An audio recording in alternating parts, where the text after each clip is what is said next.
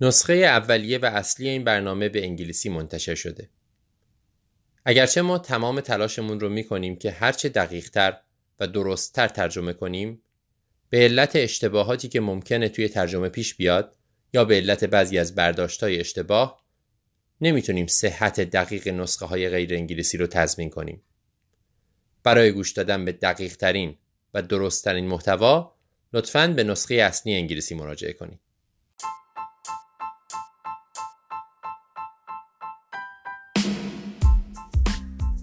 سلام به امرپ فارسی فروردین 1400 خوش اومدین. سال نوتون مبارک. این ماه هم خیلی مباحث مختلفی خواهیم داشت. درباره آسم شدید صحبت می‌کنیم. بازم درباره چسپین در زنان که خیلی موقع ها miss میشه صحبت خواهیم کرد. در قسمت critical care درباره راه وریدی راه وریدی مناسب برای مریض critical حرف می‌زنیم. مقالات جدید این ماه رو قرار با هم مرور کنیم. دو تا بحث داریم یکی کلیات سوختگی رو با هم مرور می‌کنیم یکی هم یک case ی هست درباره طب اورژانس در مناطق دوردست که سوختگی اون رو هم با هم مرور می‌کنیم.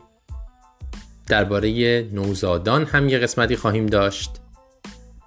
مفصل راجع به TXA حرف می‌زنیم و تمام استفاده هایی که داره این دار یکی از داروهای در واقع جادویی اورژانس هست. در کنار کتامین باز هم درباره بوپرونورفین حرف خواهیم زد. این دفعه از اورژانس هم اونورتر میدیم در آمبولانس به مریض ها بوپرونورفین قرار بدیم.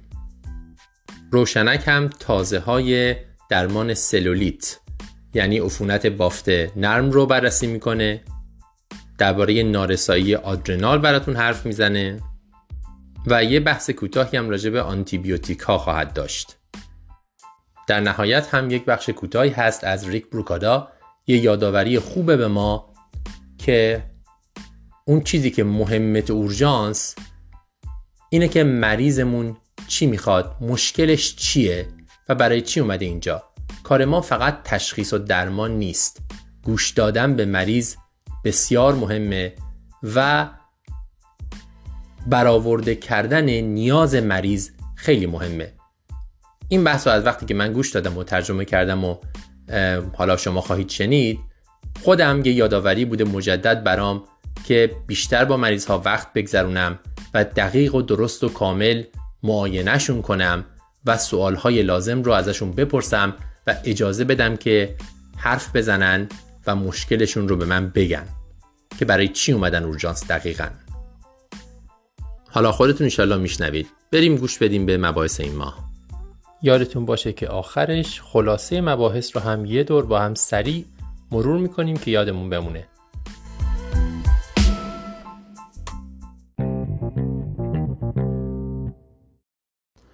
بپردازیم به مقدمه این بحث یک کیس و دربارش بحث کنیم.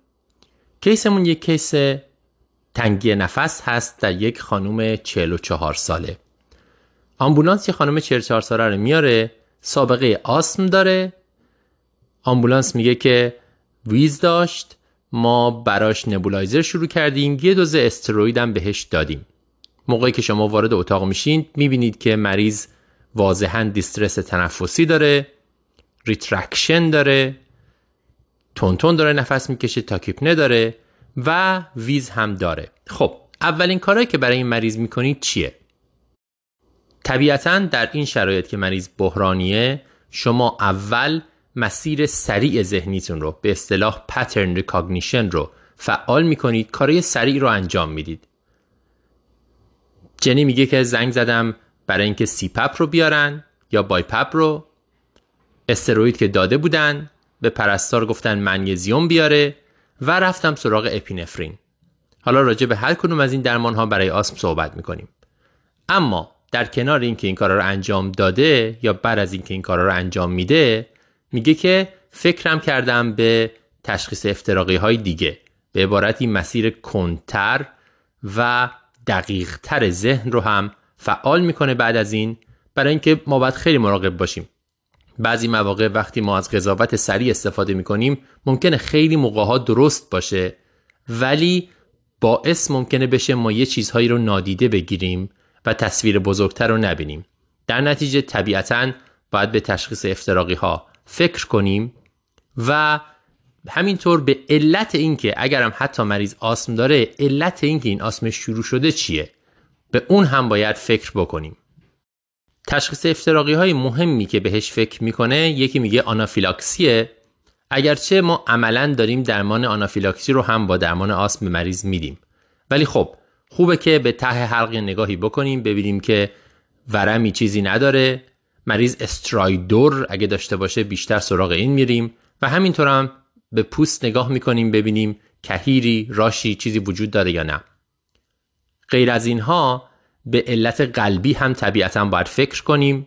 می‌تونیم یک اوتروساوند بتساید انجام بدیم وضع قلب رو ببینیم و بیلاین ها رو ببینیم و همینطور هم به آمبولی ریه باید فکر کنیم.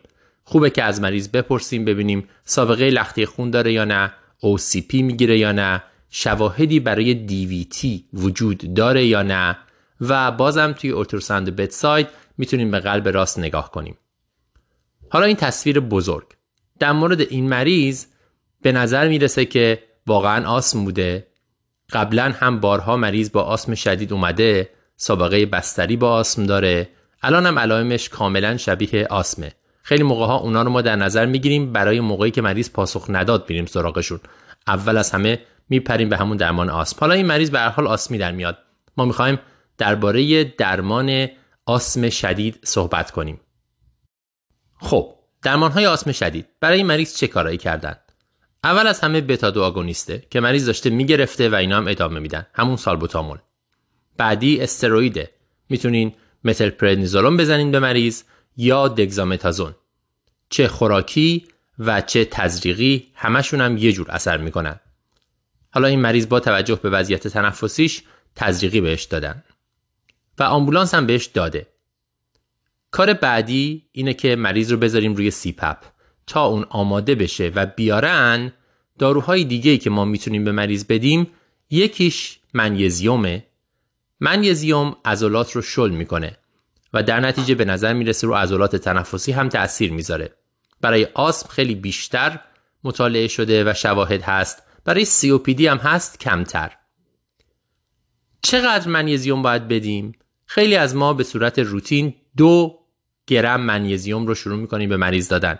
ولی اینجا میگن با توجه به اینکه ما باید غلظت منیزیوم رو توی خون بالا نگه داریم و منیزیوم خیلی سریع میره توی سلول و از خون خارج میشه بهتره که از چهار گرم منیزیوم شروع کنیم. چهار گرم منیزیوم در طی 20 دقیقه یعنی خیلی سریع. تازه بعدش هم چهار گرم دیگه رو می‌ذاریم به صورت infusion به مریض بدیم که همچنان غلظت رو بالا نگه داریم.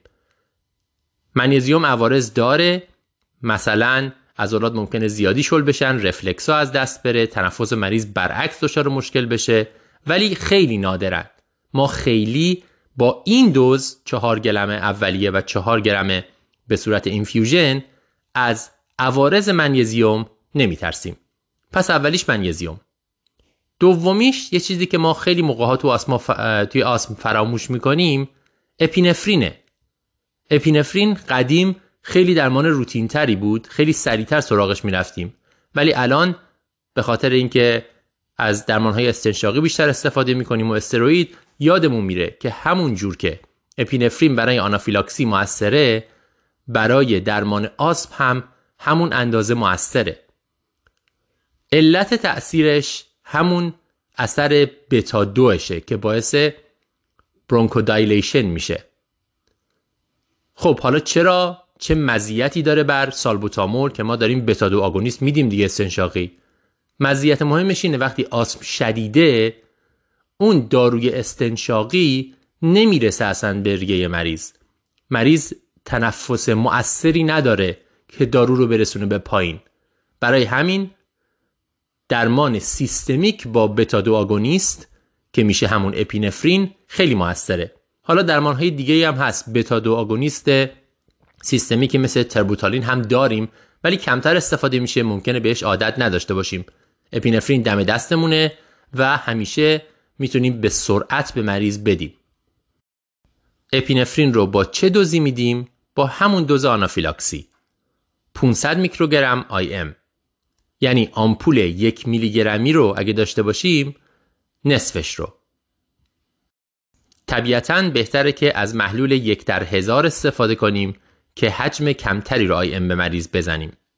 500 میکروگرم یعنی نیم میلی گرم IM برای آسم و آنافیلاکسی به مریض بزرگسال ما می‌زنیم. سوالی که اینجا مطرح میشه اینه اگه مریض IV داشته باشه لازم حتما بازم IM بزنیم یا می‌تونیم epinephrine رو IV بزنیم؟ جوابش اینه که اگرچه ما عادت کردیم به IM برای آنافیلاکسی و آسم به خاطر اینکه خیلی موقع رگ نداریم و درمان روتینش هم همینه ولی وقتی آی وی داریم می‌تونیم آی هم استفاده کنیم. با چه دوزی حدود 10 میکروگرم هر 3 دقیقه تا 5 دقیقه. یه خورده ما از دادن اپینفرین آیوی میترسیم به خاطر عوارضش و به خاطر اینکه این دوزش رو ممکنه که اشتباه کنیم و قاطی کنیم. ولی اگر بدونیم درست و بهش فکر کرده باشیم کار سختی اصلا نیست. ده میکروگرم میشه یک صدم آمپول یک میلی گرمی. به عبارتی شما باید یه جوری یک صدم یک آمپول اپینفرین رو که توی کد وسط سی پی آر به مریض می‌زنین بهش بزنین. خود من این کارو می‌کنم. برای اینکه این یک صدمش رو بگیرم دو بار یک دهمش می‌کنم. یعنی ور میدارم از توی آمپول یک میلی گرمی که حدود ده سی سیه یک سی سی شو. یک سی سی از ده سی سی رو می‌کشم توی سرنگی که 9 سی سی saline توش هست. پس تا الان یک دهم آمپول رو کشیدم و توی ده سی سی رقیقش کردم. حالا یک سی سی از این محلول جدید من ده میکروگرم اپینفرین داره. دو بار ده برابر رقیقش کردم. به این ترتیب شما یه آمپول دارین که توی هر سیسیش ده میکروگرم اپینفرین داره. می‌تونین هر سه دقیقه یه سیسی از این رو به مریض بزنید. طبیعتا می‌تونین هم مریض رو بذارید روی infusion epinephrine. اگر که فراهم و آماده است و پمپتون آماده است و پرستارتون آماده است می‌تونین از اول رو شروع کنین. ولی خیلی موقع ها طول می‌کشه تا اون setup بشه. شما سریع اگه بخوایم بزنین می‌تونین epinephrine رو اینطوری یه سی سی یه سی سی بزنین تا infusion تون آماده بشه. اینا هم همین کار می‌کنن برای این مریض. و همزمان سیپپ هم می‌رسه و ماسک رو می‌ذارن روی صورت مریض. پس الان مریض اومده دیسترس تنفسی فعلا تشخیص آسمه استروید گرفته نبولایزر گرفته منیزیوم گرفته اپینفرین گرفته سیپپ گرفته و همچنان دیسترس تنفسی ادامه داره. میگه که یه خورده سچوریشنش بهتر شده اون اول مثل اینکه فقط 85 درصد بوده. الان به 95 رسیده ولی مریض داره با ماسک به اصطلاح میجنگه. هی دستشو می‌بره ماسک رو از صورتش برداره هی ماسک این برانور جابجا میشه. مریض اصلا یه لحظه نمی‌تونه بشینه و اینا دارن فکر می‌کنن که اینطوری نمیشه. در واقع ماسک به نظر می‌رسه که موثر نیست. و دارن فکر می‌کنن که ممکنه ناچار بشن علا رغم تمایلشون مریض رو اینتوبه بکنن. برای آسم مثل بعضی چیزهای دیگه اینتوبیشن آخرین قدم ماست. چون مریض آسمی که اینتوبه بشه خیلی به راحتی نمیشه جداش کرد و ممکنه عوارضش خیلی زیاد باشه. بنابراین تا اونجایی که بتونیم مریض رو اینتوبه نمی‌کنیم. حالا اینا همه این کارهایی که گفتم و کردن و این ماسکه با وجودی که سچوریشن رو بالا میاره وضعیت رو بهتر می‌کنه مریض تحملش نمی‌کنه. اینو چیکارش کنیم؟ اینجا یکی از جاهایی که شاید اینتوبیشن تأخیری یعنی delayed sequence intubation به جای RSI rapid sequence intubation موثرتره و می‌تونه ازش استفاده بشه. یعنی چی؟ به طور ساده یعنی شما به مریض کتامین بزنید به چند دلیل. یکی اینکه مریض رو آروم می‌کنه اون استراب رو و اینکه هی بخواد ماسکو بکنه اینا از مریض می‌گیره. در نتیجه شما می‌تونید مریض رو پر اکسیژنه بکنید. می‌دونید که ما حتما برای هر اینتوبیشنی باید قبلش رساسیتیت بکنیم. این طرز تفکر که ما بپریم روی اروه مریض اول از همه این توبش کنیم مدت هاست که دچار چالش شده.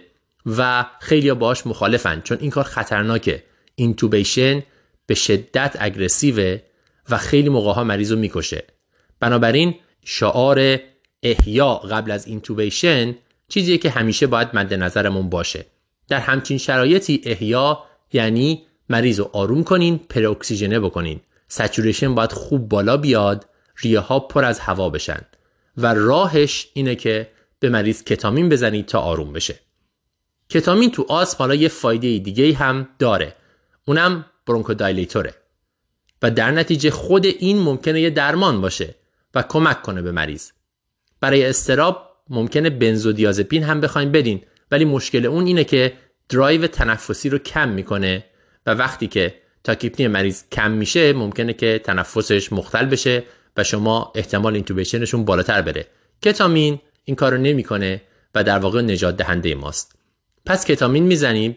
هم برای اینکه مریض رو پروکسیژن بکنید هم آرومش کنید هم برونکو دایلیتوره اینا هم همین کار می‌کنن. با این فرض که قرار مریض این توبه بشه بهش یک میلی گرم پر کیجی کتامین می‌زنن. راکرونیومشون هم آماده می‌کنن. video laryngoscope و laryngoscope شون رو هم آماده می‌کنن. همه چی رو می‌ذارن تا بعد از اینکه مریض آروم شد و پر اکسیژنش شد برن سراغ intubation با این کار بعضی موقع ها هم ممکنه شما خوششانسی بیارید مثل همین مریض. یعنی مریض ketamine رو که بهش می‌زنید انقدر آروم میشه و انقدر bronchodilator ها تازه اثرشون شروع میشه که دیگه نیازی به intubation پیدا نمیشه. خلاصه مریض آروم میشه saturation ش بالا میاد wheeze ش کم میشه گرچه هنوز tachypnea داره ولی در حد 25 تا و اینا. و هوا شروع می‌کنه به حرکت کردن در ریههاش و ماسک CPAP رو هم حالا دیگه خیلی خوب تحمل می‌کنه. میگن خب پس لازم نیست intubate بکنیم. صبر کنیم نگاش کنیم. اینجا هم نگاه کردنش جور نیست که مریض رو ول کنیم بعدا بیان سراغش. یه نفر باید بشینه اونجا مریض رو نگاه کنه لحظه به لحظه. اینا 45 دقیقه مریض رو نگاه می‌کنن و اثر کتامین برطرف میشه مریض بر میگرده هوشیاریش و دیگه دوباره گوش میده و تبعیت می‌کنه از دستورها ولی همچنان تنفسش خوب باقی میمونه و نیازی به اینتوبیشن نمیشه. اینجا سوامی میگه که ما زنگ زدیم برای ICU که این مریض با این شرایط اومده باید تو آی بستری بشه. آی میاد نگاه می‌کنه مریض و مثل خیلی موقع های دیگه میگه این خیلی حالش خوبه فکر نمی‌کنید بتونه بره به یک تخت معمولی به جای ICU اینا میگن که نه اصلا این فکرش هم به ذهنتون نرسه به خاطر اینکه این مریض خطرناکه ممکنه بدتر بشه. این مریض حتما باید بره ICU و بالاخره مریض با ICU منتقل میشه. یک ساعت یک ساعت و نیم دیگه هم تو اورژانس میمونه و میره به ICU همیشه اینجوری نیست. همیشه شما ICU اینقدر سریع در دسترس ندارید. خیلی خوبه که داشته باشید. ایدئالش هم همینه. ولی خیلی موقع ها شما لازمه که مریض مدت بسیار طولانی تری تو اورژانس نگاه کنید تا تخت ICU خالی بشه. خلاصه این مریض بستری میشه در ICU و هیچ وقت هم نیازی به intubation پیدا نمی‌کنه و حالش بهتر میشه. این هم یک مرور نسبتا جامع به آسم شدید. اول از همه شما سراغ nebulizer های استنشاقی میرین. استروید منیزیوم اپینفرین به همون شکلی که گفتم. می‌تونید IM با همون دوز آنافیلاکسی بزنید یا IV infusion.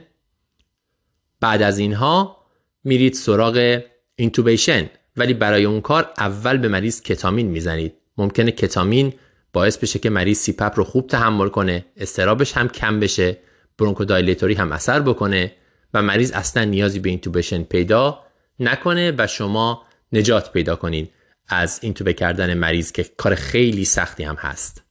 این هم خلاصه مطلب. بریم به بقیه مباحث این ماه گوش بدیم. اما خلاصه مقالات جدید مقاله اول درباره مقایسه نورمال سالین با رینگر هست برای درمان دیکی تو سالهای اخیر چندین مطالعه اومده بیرون که این دوتا رو در بیماری های مختلف مقایسه کرده. حالا تو این مطالعه اومدن از همون مطالعات قبلی مریضای دیکی رو جدا کردن مقایسه کردن اینکه اگه بهشون نورمال سالین بدیم در مقابل اینکه رینگر بدیم چقدر موثرتره کدوم بهتره؟ در کل حدود 172 مریض رو پیدا کردن و رندومیزشون کردن. نتیجهش اینه که برای اوتکام بهبود DKA یعنی بسته شدن گپ رینگر بهتره. 13 ساعت توی گروهی که رینگر گرفتن در مقابل 17 ساعت در گروهی که نورمال سالین گرفتن. همینطور برای زمانی که لازمه که شما infusion انسولین رو متوقف کنید برای رینگر 10 ساعته برای normal saline 13 ساعته. ما می‌دونیم که normal saline می‌تونه خودش اسید اسیدوز ایجاد کنه اسیدوز hyperchloremic احتمالا به همین دلیله که یه خورده پیچیده میشه و در نتیجه این اسیدوز به اسیدوز قبلی دیگه اضافه میشه و بیشتر مدت طولانی تری طول می‌کشه هم دریپ اینسولین و هم بسته شدن گپ. 13 ساعت در مقابل 17 ساعت و 10 ساعت در مقابل 13 ساعت برای دریپ اینسولین. اما مورتالیتی تو این دوتا گروه فرقی نکرده. بنابراین شما با دادن نرمال سالین مریض رو نمی‌کشین. انقدر حیاتی نیست که شما حتما رینگر رو انتخاب کنید در مقابل نرمال سالین. ولی درمان زودتر انجام میشه. شاید مریض مدت کمتری تو آیسیو لازم باشه بمونه و سریعتر حتی ممکن مرخص بشه. این چهار ساعت میشه گفت مهمه. با توجه به اینکه رینگر در دسترس ارزون نسبتا و کم آرزه است به نظر من دیگه واقعا بهتره که بپذیریم و نرمال سالین رو بذاریم کنار. حداقل توی دیکی و به جاش از رینگر استفاده کنیم. مقاله دوم یه مقاله پیچیده ای هست. شاید فعلا خیلی کاربردی نباشه ولی دونستنش خوبه. در آینده شاید خیلی بیشتر فایده داشته باشه. اینا اومدن اثر اکمو رو مقایسه کردن با درمان استاندارد برای فیبریلاسیون بطنی مقاوم به درمان. یعنی چیکار کردن؟ مریض هایی که فیبریلاسیون بطنی مقاوم به درمان داشتن. یعنی با سه تا شوک مریض برنگشته. اینا رو اومدن رندومیزه کردن به دو گروه.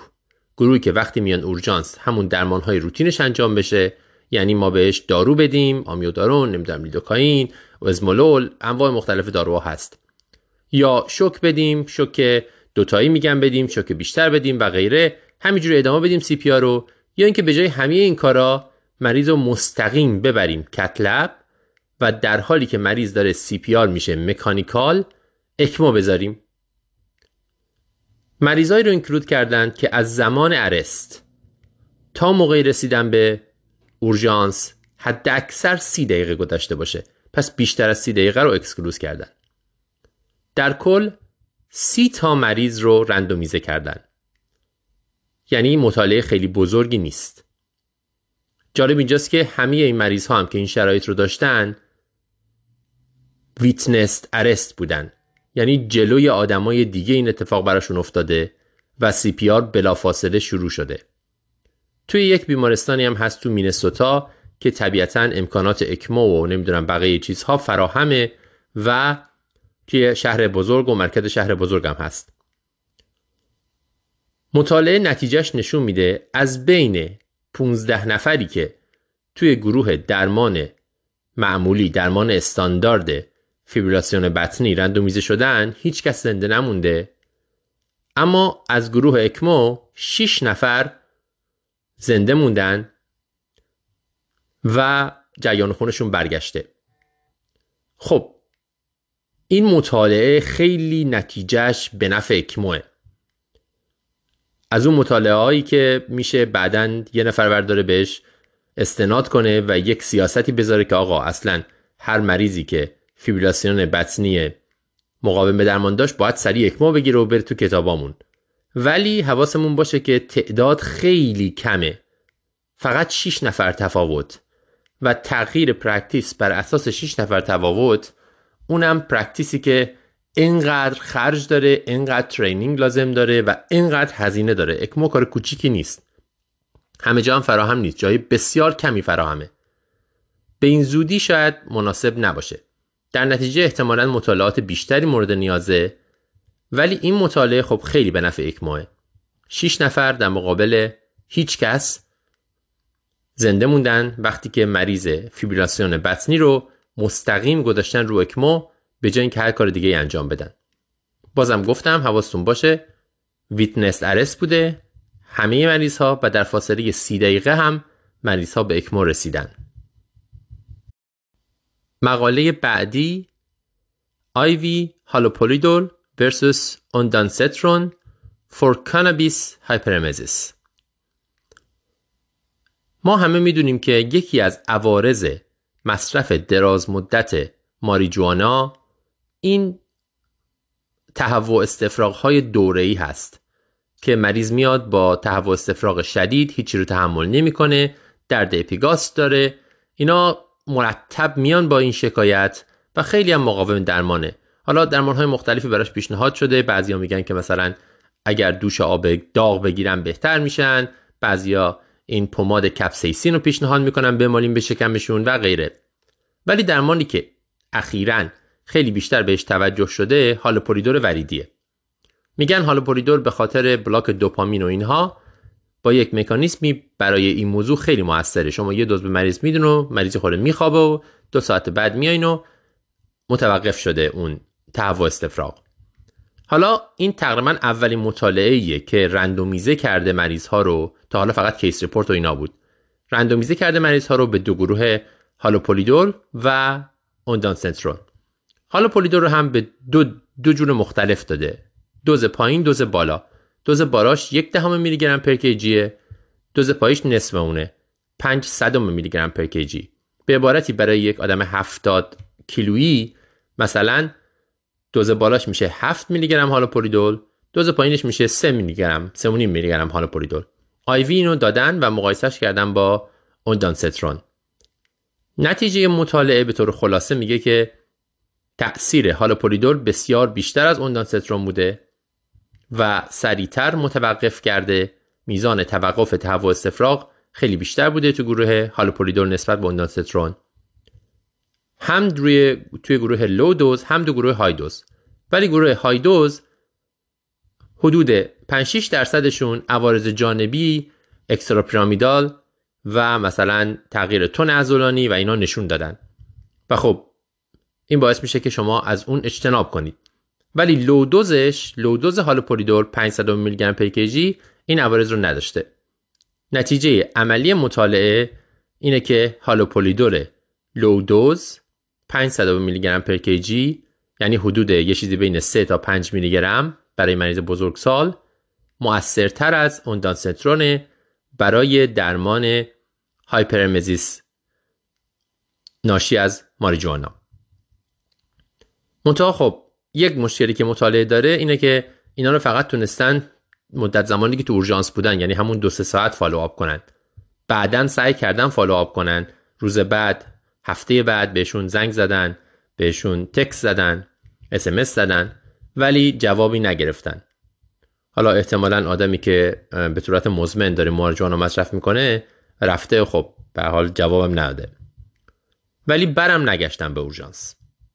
اینم از مقاله دوم. شاید اولین شواهدی که ما داریم که یک randomized clinical trial به ما نشون میده. هالوپریدول از اوندانسترون موثرتره برای درمان هایپر امزیس ناشی از ماریجوانا. مقاله بعدی. Oral Antihypertensive Agents in Hypertensive Urgency Patient. همه ما این مریضا رو بهش برخوردیم که میان اورژانس به خاطر اینکه فشارشون بالاست علامتی هم ندارن. قبلا ما حتما می‌خواستیم در اورژانس بیاریم پایین فشار رو. من یادمه که مثلا 20 سال پیش بهشون چه می‌دونم کاپتوپریل زیر زبونی می‌دادیم نیتروگلیسرین می‌دادیم و غیره.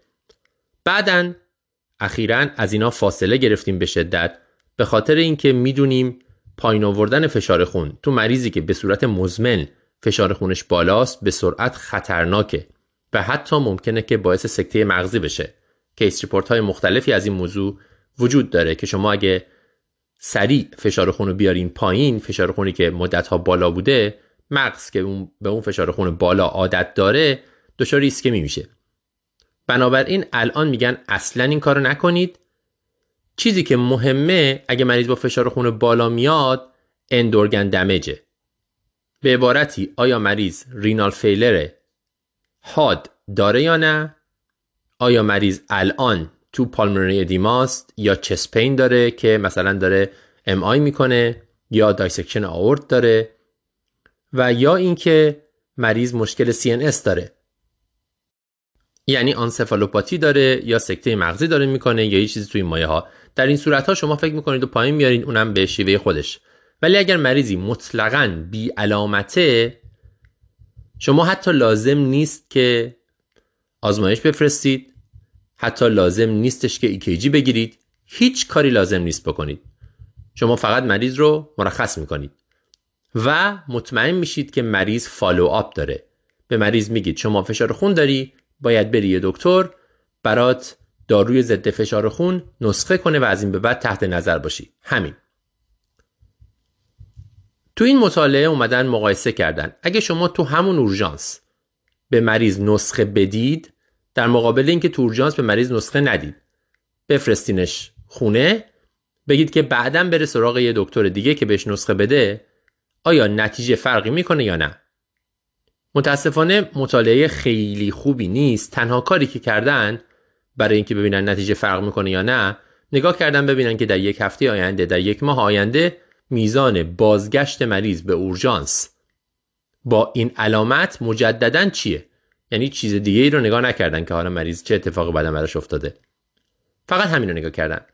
و دیدن ریتش فرقی نمی‌کنه. اگر همونجا تو اورژانس بهش نسخه بکنیم در مقابل اینکه بفرستیمش خونه و بعدا بره پیش دکترش یا یه دکتر دیگه براش نسخه بکنه درصد بازگشت مریض به اورژانس به خاطر فشار خون بالا یکسانه. اطلاعات زیادی مقاله به ما نمیده فقط یه یادآوری برای ما که ما لازم نیست کار خاصی انجام بدیم و مریض رو باید فقط ریفر بکنیم. شاید عاقلانه باشه. اگر مریض دسترسی به پزشک نداره دکتر اصلا نداره مثلا در یه ماه آینده جایی نمی‌تونه بره بهتره که بهش یه نسخه بدیم برای داروی آنتی در غیر این صورت اگر مطمئنیم می‌تونیم مریض رو بفرستیم. برای اینکه با دکتر خودش پیگیری بکنه. نیاز نیست شما درمان بکنید. فشار خون بالا رو در اورژانس اگر هیچ علامتی نداره. مقاله بعدی رو در یک جمله میشه خلاصه کرد. اونم اینه که منیزیوم استنشاقی برای درمان آسم اطفال فایده ای نداره. یه مطالعه که خیلی هم خوب انجام شده. خیلی دقیق randomized clinical trial ه blinded هم هست و اومدن امتحان کردن که آیا منیزیم رو اگه استنشاقی بدیم. برای درمان آسم همراه با درمانهای دیگه در مقابل پلاسبو آیا میزان بهبود علائم آسم یا میزان بستری شدن رو تغییر میده یا نه؟ و دیدن که نه تغییری نمیده. خیلی مطالعه خوب انجام شده حجم نمونهش هم کافیه. به نظر من جواب به این سوال رو فراهم می‌کنه دیگه یک بار برای همیشه. منیزیم استنشاقی به درد نمی‌خوره. تو بزرگسال هم می‌دونیم که به درد نمی‌خوره. منیزیم آی وی برای بزرگسال ما میدیم. برای اطفال هم یه خورده مورد سواله ولی حالا به حال میدیم. ولی منیزیم استنشاقی به درد نمی‌خوره. مقاله بعدی یک مروریه بر استفاده از معاینه HINTS HINTS در مریض های vertigo در یک بیمارستان دانشگاهی در آمریکا. خب HINTS داستان داره. احتمالا می‌دونید و شنیدید. من خلاصش رو بگم. برای درمان ورتیگو یعنی وقتی مریض میاد با سرگیجه و ما بررسی می‌کنیم و به نظر می‌رسه که سرگیجهش به معنی اینه که اتاق دورش میچرخه و تعادلش به هم خورده و اینا و ما فکر می‌کنیم که اینا علامه وستیبولاره و معمولا هم مریض. نیستگموس داره همراه باهاش این معاینه هینس یکی از راههاییه که به ما کمک می‌کنه تشخیص بدیم. علت سرگیجه علت ورتیگو. آیا اعصاب محیطی و گوشه یا CNS و مغز؟ مهمترین کاری که وقتی مریض با ورتیگو میاد ما باید تشخیص بدیم همینه. اگر اعصاب محیطیه شما به مریض درمان ساده ای مثل دیمنهیدرینات یا چیزی توی مایه ها میدین و مریض رو میفرستین برای پیگیری. اما اگر مرکزیه یعنی مربوط به مغزه ممکنه که با یک تومور طرف باشین ممکن از اون مهمتر با یک سکته مغزی طرف باشین. و خب کلا سیستم فرق می‌کنه. قبلا یک مطالعه منتشر شده که میگه HINTS exam حتی از MRI هم sensitive تره برای تشخیص سکته مغزی. خیلی پرطرفدار شد HINTS در جاهای مختلف و خیلی ها شروع کردن به اجراش. ولی خیلی مشکلاتش زیاده. برای همین الان مدام داره مشکلاتش میاد وسط. که چرا ما نباید خیلی به HINTS اعتماد کنیم. اول از همه به نظر می‌رسه که HINTS رو ما توی مریضای درستی به کار نمی‌بریم. این مقاله هم همینو میگه. توی مقاله تعداد بسیار زیادی مریض رو که در طول سالهای گذشته اومدن با شکایت سرگیجه بررسی کرده ببینه در کدوماشون HINTS انجام شده و چجوری انجام شده. دیدن که 20 درصد اینها HINTS انجام شده براشون و یه جایی توی چارتشون نوشته شده که نتیجه HINTS چی بوده؟ 20 درصد. 20 درصد خیلی زیاده برای همه سرگیجه ها چرا؟ چون مثلا اول از همه HINTS فقط باید برای مریضی انجام بشه که همین الان به صورت مداوم مشکل سرگیجه یا ورتیگو رو داره. یعنی مریضی که جلوی شماست و نمی‌تونه درست بهتون نگاه کنه بدون نیستگموس. مریضی که میگه من صاف بشینم مشکلی ندارم به محض اینکه پاشم مشکلم شروع میشه یا اگه سرمو بچرخونم شروع میشه یا مثلا هر ساعت یه بار یه دور سرگیجه میاد و میره این مریض رو شما هینس نباید انجام بدید. چون کاملا گمراهتون می‌کنه. و شما نتیجه گیری غلط ازش می‌کنید. فقط برای مریضی که همین الان جلوتون نیستاگموس مداوم داره. مشکل دوم HINTS هم اینه که کسی که train نشده باشه و دقیق نتونه انجامش بده ممکنه که نتیجه گیری اشتباه ازش بکنه. من یه خلاصه بگم HINTS چیه؟ سه چهار تا در واقع سه تا قسمت داره هینس اول از همه اینه که شما نگاه می‌کنین که نیستگموسش دو جهت است یا یه جهته دو جهته بیشتر به نفع مشکل مرکزی و مغزیه. دوم اون تست هد ایمپالسه شما به مریض میگین که به نوک دماغتون نگاه کنه و بعد سرش رو به سرعت به دو طرف میچرخونید. مریض باید ادامه بده به نگاه کردن به نوک دماغ شما. یه آدم نرمال می‌تونه این کارو بکنه. و چشمش رو در واقع لازم نیست تصحیح کنه. اینجوری نیستش که وقتی شما سر آدم رو تکون بدید چشمش هم باش تکون بخوره و بعد مریض نگاهش رو دوباره برگردونه. در یک آدم نرمال این اتفاق میافته و مریض می‌تونه چشمش رو حفظ کنه روی دماغ شما. اما در مریضی که ورتیگو داره همین الان جلوی شما به صورت مداوم وقتی که مریض همچنان بتونه نگاه کنه به دماغ شما این بده. این نشون میده که اعصاب محیطی سالمن در نتیجه مشکل از مغزه. در حالی که اگر مریض تصحیح کنه نگاهش رو یعنی وقتی شما کله رو میچرخونید نگاه مریض باش بره به یه جای دیگه و بعد دوباره چشش رو برگردونه به نگاه به دماغ شما این نشون دهنده اینه که مشکل اعصاب محیطیه نه مغز یعنی این خوبه.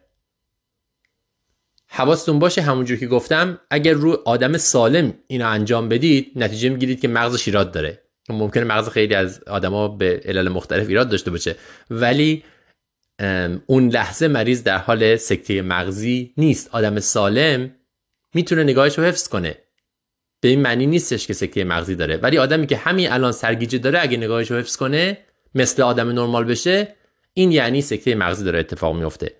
خب این قضیه هم گیج کننده است و همین گیج کنندگی باعث میشه که خیلی موقع ها پزشکا اشتباه انجام بدن و نتیجه گیری اشتباه ازش بکنن.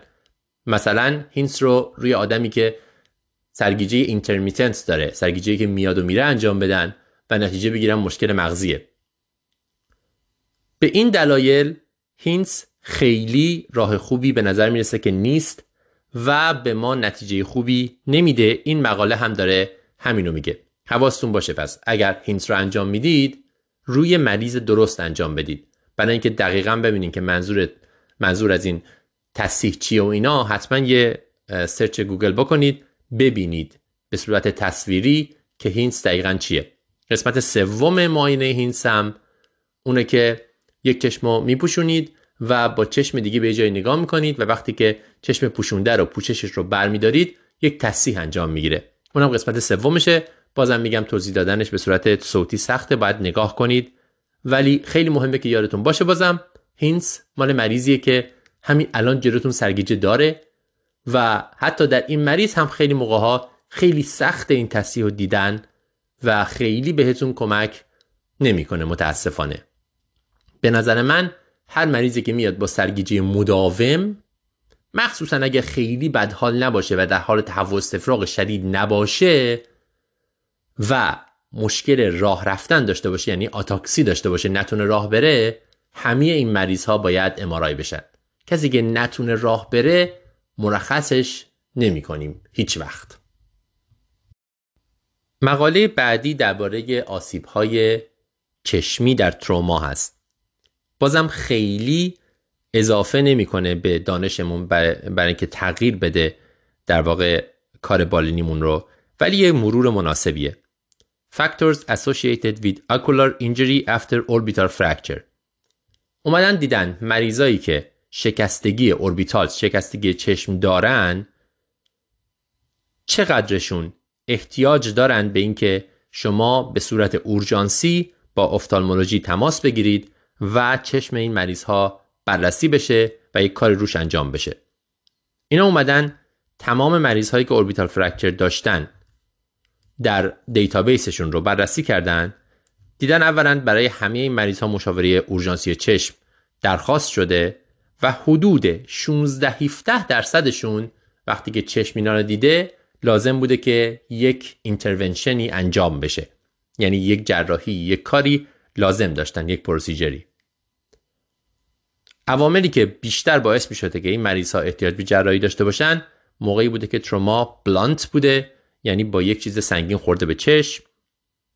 موقعی که سقف اوربیت شکسته موقعی که مریض واضحا طبیعتا کموز داره و موقعی که کاهش بینایی وجود داره در حدی که مریض نمی‌تونه انگشتای شما رو بشمره خب اینا خیلی چیزای عجیب غریبی نیست.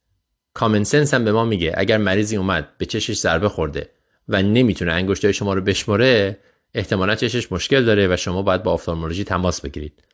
مخصوصا اینکه در این سری در همه مریض هایی که بلانت تروما داشتن یعنی در همه مریض هایی که اومدن با هر گونه فرکچری اینا زنگ زدن به افتالمولوژی و 20 درصدشون احتیاج داشتن که یک یعنی حدود 20 درصدشون احتیاج داشتن که یک intervention ی انجام بشه.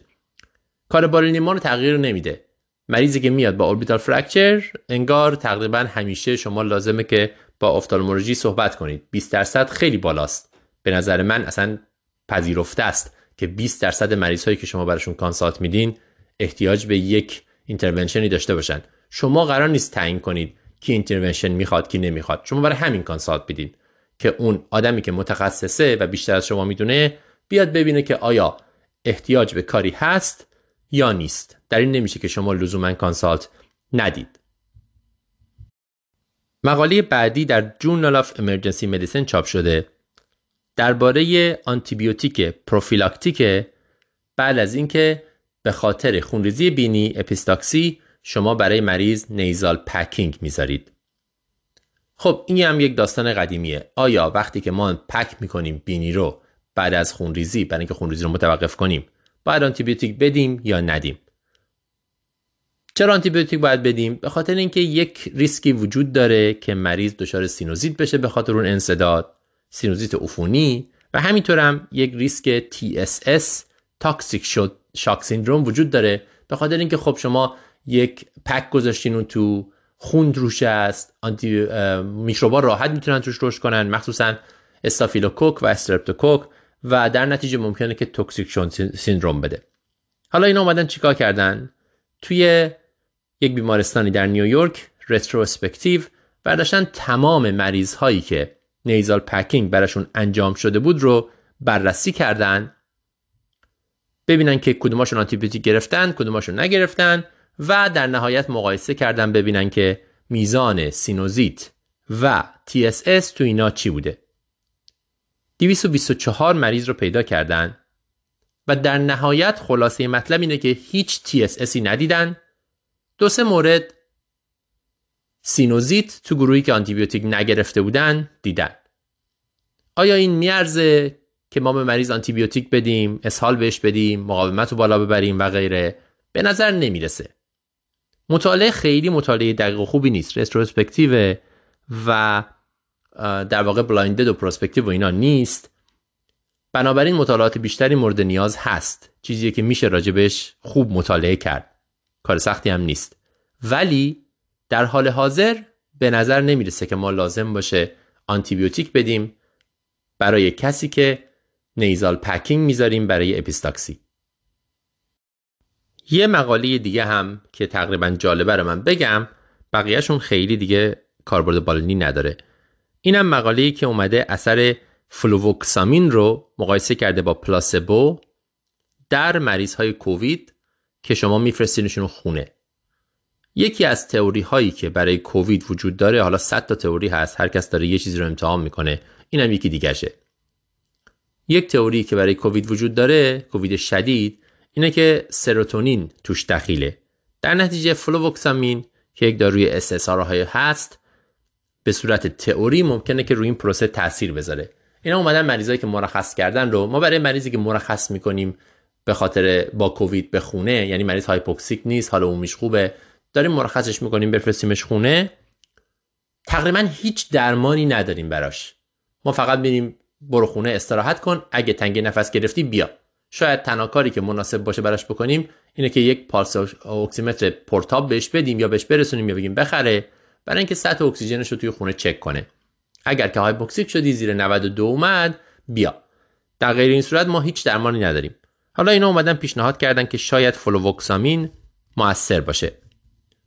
اومدن رندومیزه کردن مریض هایی که می اومدن و مرخص می شدن با کووید رو به دو گروه.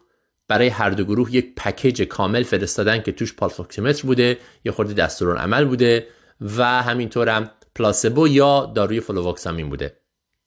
نتیجه گیریشون این بوده که مریض هایی که fluvoxamine گرفتن به نظر می‌رسه که کمتر لازم شده برگردن به اورژانس به خاطر تنگی نفس و نیاز به اکسیژن پیدا بکنند. خیلی مطالعه دقیقی نیست تفاوتش خیلی کمه در حد 5 6 درصده و خب تنگی نفس هم که اینا وارد کردن فقط اکسیژن رو وارد نکردن. تنگی نفس رو هم وارد کردن که خب خیلی از مریضا ما می‌دونیم. میگن تنگی نفس دارن ولی سطح اکسیژنشون خوبه و نیازی نیست کاری براشون بکنیم. این یه خورده مخدوش می‌کنه نتایج رو. ولی به هر حال اینا گفتن فلووکسامین اثر داره. این فقط یه مطالعه است. قرار نیست از فردا شروع کنیم به مریضامون مثل خیلی چیزای دیگه که همه میدن. فلووکسامین بدیم. ولی تو ذهنمون باشه خوبه. مطالعات بیشتری احتمالا خواهد اومد. درباره اینکه آیا SSRI ها می‌تونه پیشگیری کنه از کووید شدید یا نه. اینم خلاصه مقالات مفید این ماه. امیدوارم که به دردتون بخوره.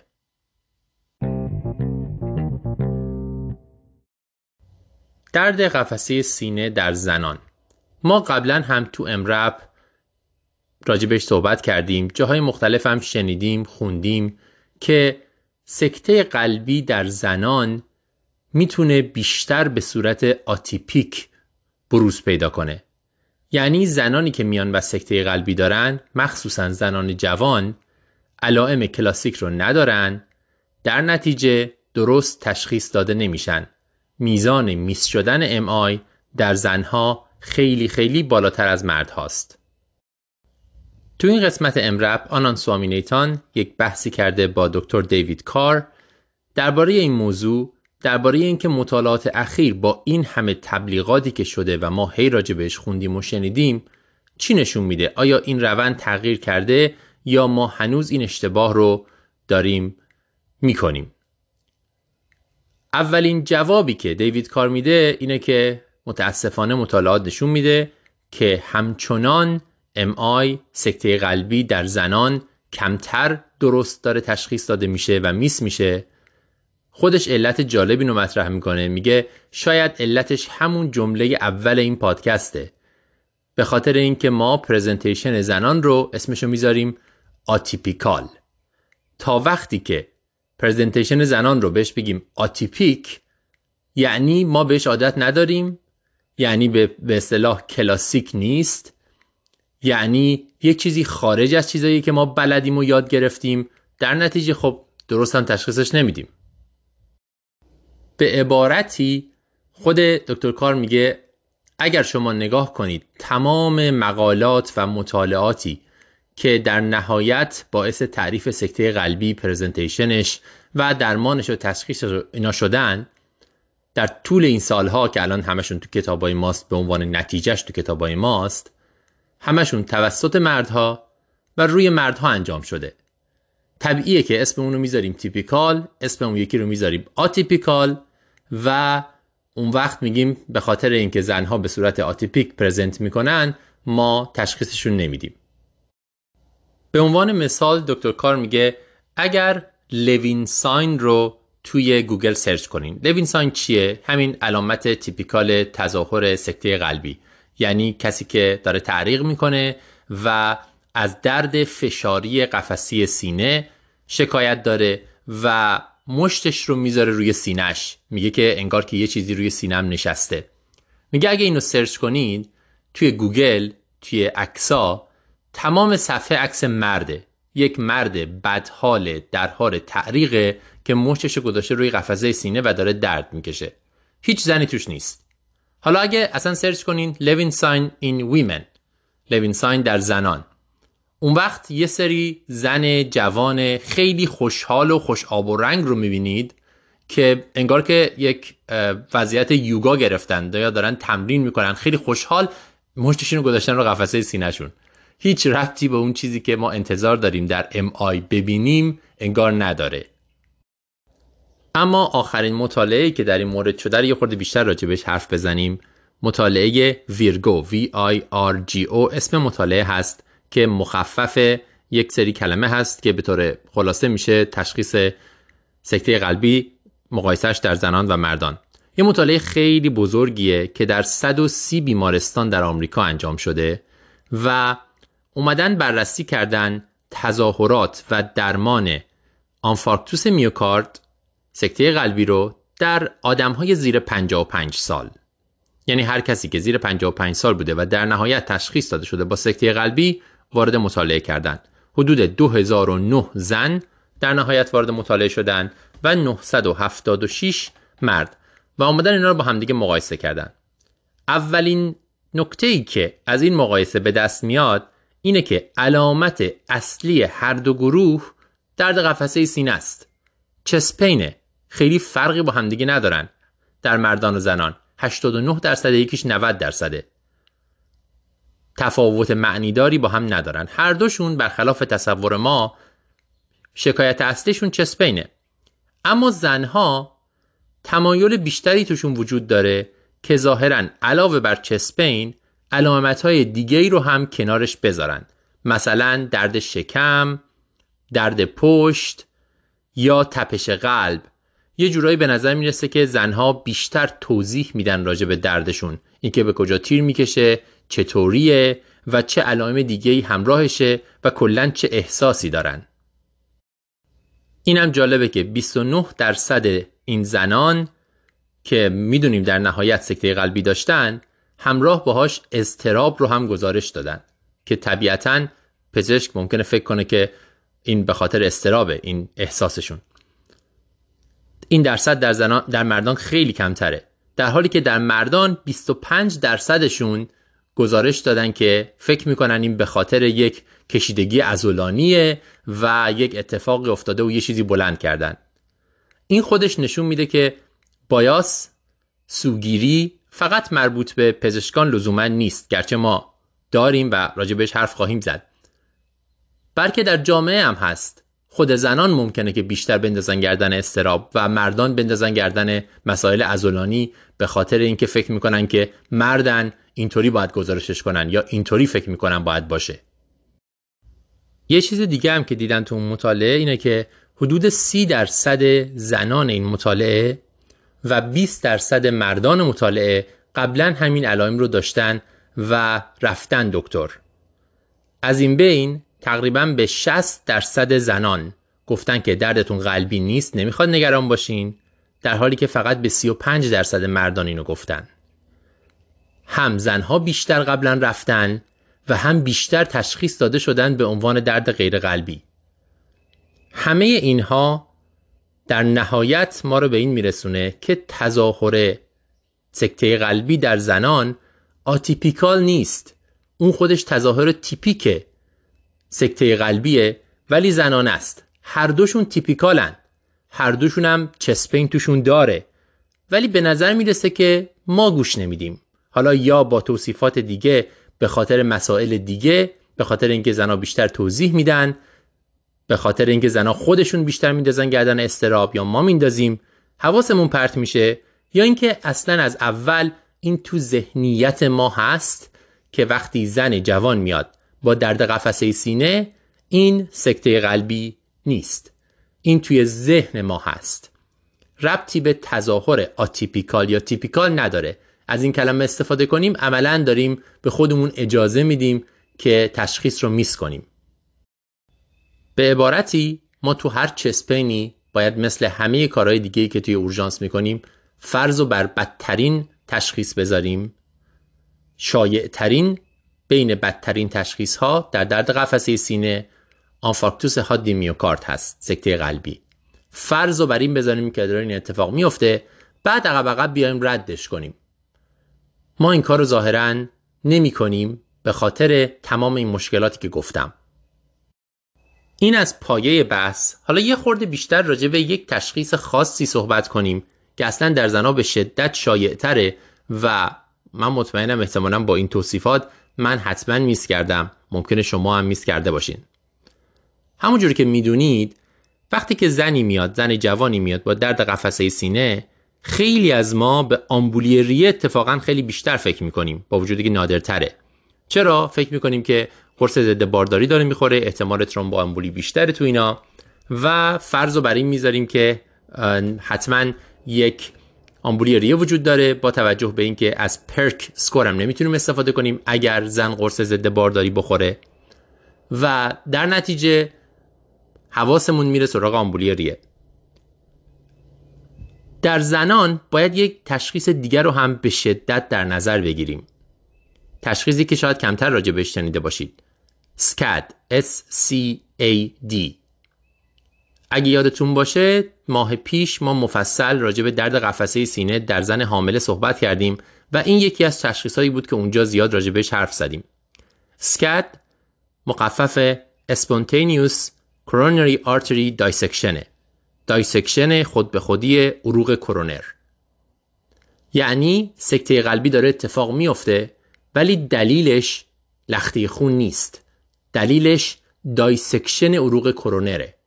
یعنی دیواره عروق کرونر پاره شده یک تیکه از دیواره به شکل یک flap داره میاد به طرف داخل رگ و اونو میبنده.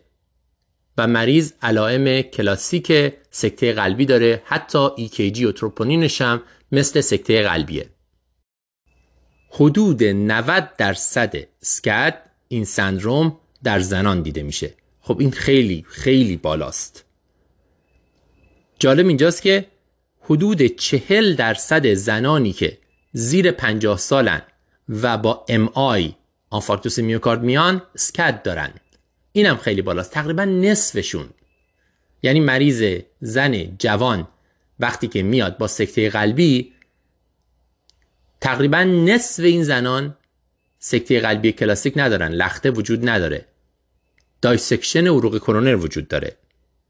در مجموع هم حدود یک تا چهار درصد همه آنژیوگرام هایی که برای سکته قلبی میشه تشخیصش dissection عروق کرونره به جای اینکه لخته خون باشه.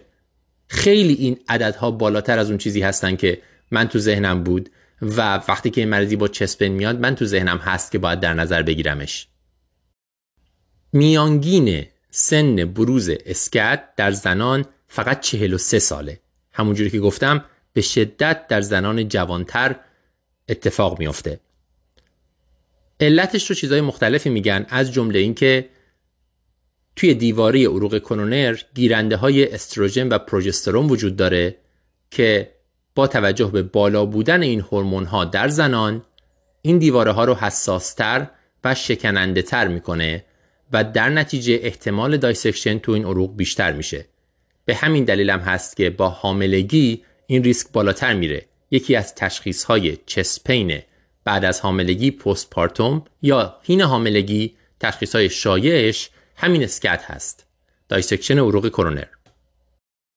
دکتر کار خودش میگه موقعی این SCAD رو شناخته و راجبش تحقیق کرده که یک زن 33 ساله ای پیشش اومده حدود 36 ساعت بعد از زایمان با درد قفسه سینه EKG ازش گرفته دیده ST elevation MI داره. کلاسیک با تروپونین بالا و اینا. و خیلی تعجب کرده. میگه من هر چی ازش میپرسیدم ببینم این زن 33 ساله چه ریسک فاکتوری داره؟ چی باید باعث شده باشه که در این سن دچار سکته قلبی بشه؟ هیچی گیرم نمیومد. نه سیگار می‌کشید نه چاق بود نه سابقه خانوادگی داشت نه هیچی. بعدا دنبال می‌کنه مریض رو. بعد از آنژیوگرافی و اینا و متوجه میشه که تشخیصش اینه. خیلی از مریض هایی که ما میفرستیم با آنژیوگرافی بعدا نتیجه آنژیوگرافی همین هست و ما هیچ وقت خبردار نمیشیم. ولی خب حالا پرزنتیشنش چجوریه؟ فرض کن یه خانم جوانی اومده یه خانم جوان 35 ساله با درد قفسه سینه. شما هم حواستون بوده خلاصه جدی گرفتین EKG گرفتین و دیدین ST elevation MI داره. یا فرض کنیم نداره. ولی تروپونینش مثبته. در هر حال به هر کدوم از این روش ها شما تشخیص اکیوت کرونری سیندروم رو دادین. طبیعتا شما زنگ می‌زنین برای کتلب برای کاردیولوژیستتون. ممکن یه سری داروهای شروع کنین هپارین آسپرین غیره. مریض رو بفرستین به کتلب و توی کتلب هم تشخیص داده میشه که این ام کلاسیک با لخته هست یا دایسکشنه. پس چه اهمیتی داره که ما اصلا این رو بدونیم و راجع بهش فکر کنیم؟ ما که تشخیص و درمانمون فرقی نکرده. سوال بعدی اینه چه اهمیتی داره؟ اهمیتش تو چند تا نکته است. اول از همه اینه که بعضی از درمانهای امعای معمولی ممکنه اینجا خطرناک باشن مثل ترومبولیز خیلی از ماها دسترسی سریع به کتلب نداریم و به مریض آرتپلاز میدیم. در این مریض آرتپلاز ممکنه خطرناک باشه و آسیب زننده باشه. فکر کردن به این تشخیص بهمون کمک می‌کنه یک لحظه تأخیر کنیم و چیزهای دیگه ای رو در نظر بگیریم قبل از alteplase دادن. اینجا دکتر کار ادامه میده. خیلی از وقتا هم نقش ما اصلا ایجاد این ذهنیت تو کاردیولوژیست است که ممکنه این dissection باشه. حتی اگر هیچ کاری براش انجام ندیم خودمون. این اتفاق دقیقا درباره dissection معمولی آورت هم میفته خیلی موقع های مریضی میاد با ST elevation MI مخصوصا اگر STEMI طرف راست باشه ولی دردش جوریه که من دارم به dissection فکر می‌کنم. خب می‌تونم STEMI رو فعال کنم مریض بفرستم cath lab و غیره. ولی اگر به کاردیولوژیست بگم که این دردش جوریه من فکر می‌کنم dissection ه کاردیولوژیست یه خورده بیشتر صبر می‌کنه. خیلی موقع ها به من میگه که خب پس مریض و افرز اول بفرست سریع CT سر راه cath lab بفرستش CT همونجا تو CT نگاه کن ببین dissection داره یا نه بعد بفرستش اینجا. اگر که نداره همونجا توی CT دیدی که نداره بفرستش اینجا. خود کاردیولوژیست ممکنه به این فکر نکنه چون اون پشت تلفنه. این ماییم متخصص اورژانسه که با وجودی که قرار نیست این رو درمان کنه و حتی تشخیصش هم به صورت قطع باید توی cath lab اتفاق بیفته این ذهنیت رو توی کاردیولوژیست ایجاد می‌کنه که این ممکنه dissection باشه. چرا اهمیت داره که این ذهنیت ایجاد بشه؟ چون اون وقت کاردیولوژیست دنبالش میگرده و اگر تشخیص داد درمانش ممکنه فرق کنه. به عنوان مثال اگر MI کلاسیک باشه cardiologist ا باید براش استنت بذارن یا بعدا هم بفرستنش برای عمل بایپس عروق کرونر و غیره. ولی اگر dissection باشه استنت گذاشتن فایده ای نداره. خیلی موقع ها درمان اینها فقط نظاره کردنه observe کردنه تا این flap ی که ایجاد شده اگر یک ذره هم جریان خون وجود داشته باشه عوارض رو manage کنیم تا این flap ه برگرده سر جاش و ترمیم بشه. استنت گذاشتن فقط ضرر می‌زنه و چیزی رو حل نمی‌کنه. بنابراین درسته که تشخیص نهاییش تو cath lab ه ولی اینکه ما به این فکر کنیم و اینو به cardiologist بگیم وقتی یه زن جوانی میاد بدون هیچ سابقه هیچی و علائم MI توی EKG داره این کمک می‌کنه به اینکه cardiologist دنبالش بگرده تشخیص درست رو بده و intervention درست رو انجام بده. چرا که گذاشتن استنت در این حالت در این بیماری خطرش آسیبش بیشتر از فایدهش هست. خب این هم یه خلاصه ای راجع به SCAD که ما باید بیشتر بهش فکر کنیم وقتی زن جوانی میاد با درد قفسه سینه. از این به بعد اینم باید بکنیمش typical. اگه خلاصه ای بخوام بگم اول راجع به این صحبت کردیم که بر اساس مطالعه VIRGO ما همچنان سکته قلبی در زنان رو داریم کمتر تشخیص میدیم. احتمالا علتش اینه که همچنان اسم تظاهر زنانه رو می‌ذاریم atypical مردونه رو میگیم typical زنانه رو میگیم atypical تا وقتی که ما اینجوری فکر کنیم احتمالا تشخیص نخواهیم داد درست. باید یاد بگیریم که زنها چجوری پرزنت می‌کنن و از اون مهمتر ذهنیتمون رو از اینکه حالا این زنه و احتمالا به خاطر استرابه و غیره خالی کنیم و با چسپین یک جور برخورد کنیم. همونجوری که گفتم هم تو زنها هم تو مردا تو این مطالعه تظاهر اصلی همون چسپین بوده ولی برخورد پزشک باهاش کاملا متفاوت بوده. بعدش هم راجع به SCAD صحبت کردیم spontaneous coronary artery dissection dissection خود به خودی عروق کرونر که تا حدود نیمی از زنانی که در سن جوانی میان با chest pain و MI دارن علتشون اینه نه لخته خون. و این مهمه که ما به این موضوع فکر کنیم به خاطر اینکه ممکنه که thrombolysis خطرناک باشه تو این زنها و ممکنه که با فکر کردن به این به تأخیر انداختن thrombolysis و antiplatelet و نمی‌دونم غیره و گفتن اینها به cardiologist این ذهنیت رو تو cardiologist ایجاد کنیم تا بتونه تو cath lab راحتتر تشخیص بده و درست این بیماری رو manage کنه.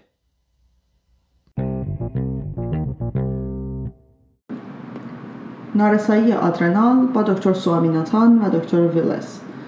غدد آدرنال وظایف متعددی دارند که مهمترینشون ساختن استروید هاست شامل گلوکوکورتیکوید ها کورتیزول و مینرال کورتیکوید ها آلدوسترون یه خلاصه اینجا بگیم از عملکرد هر کدوم از اینها.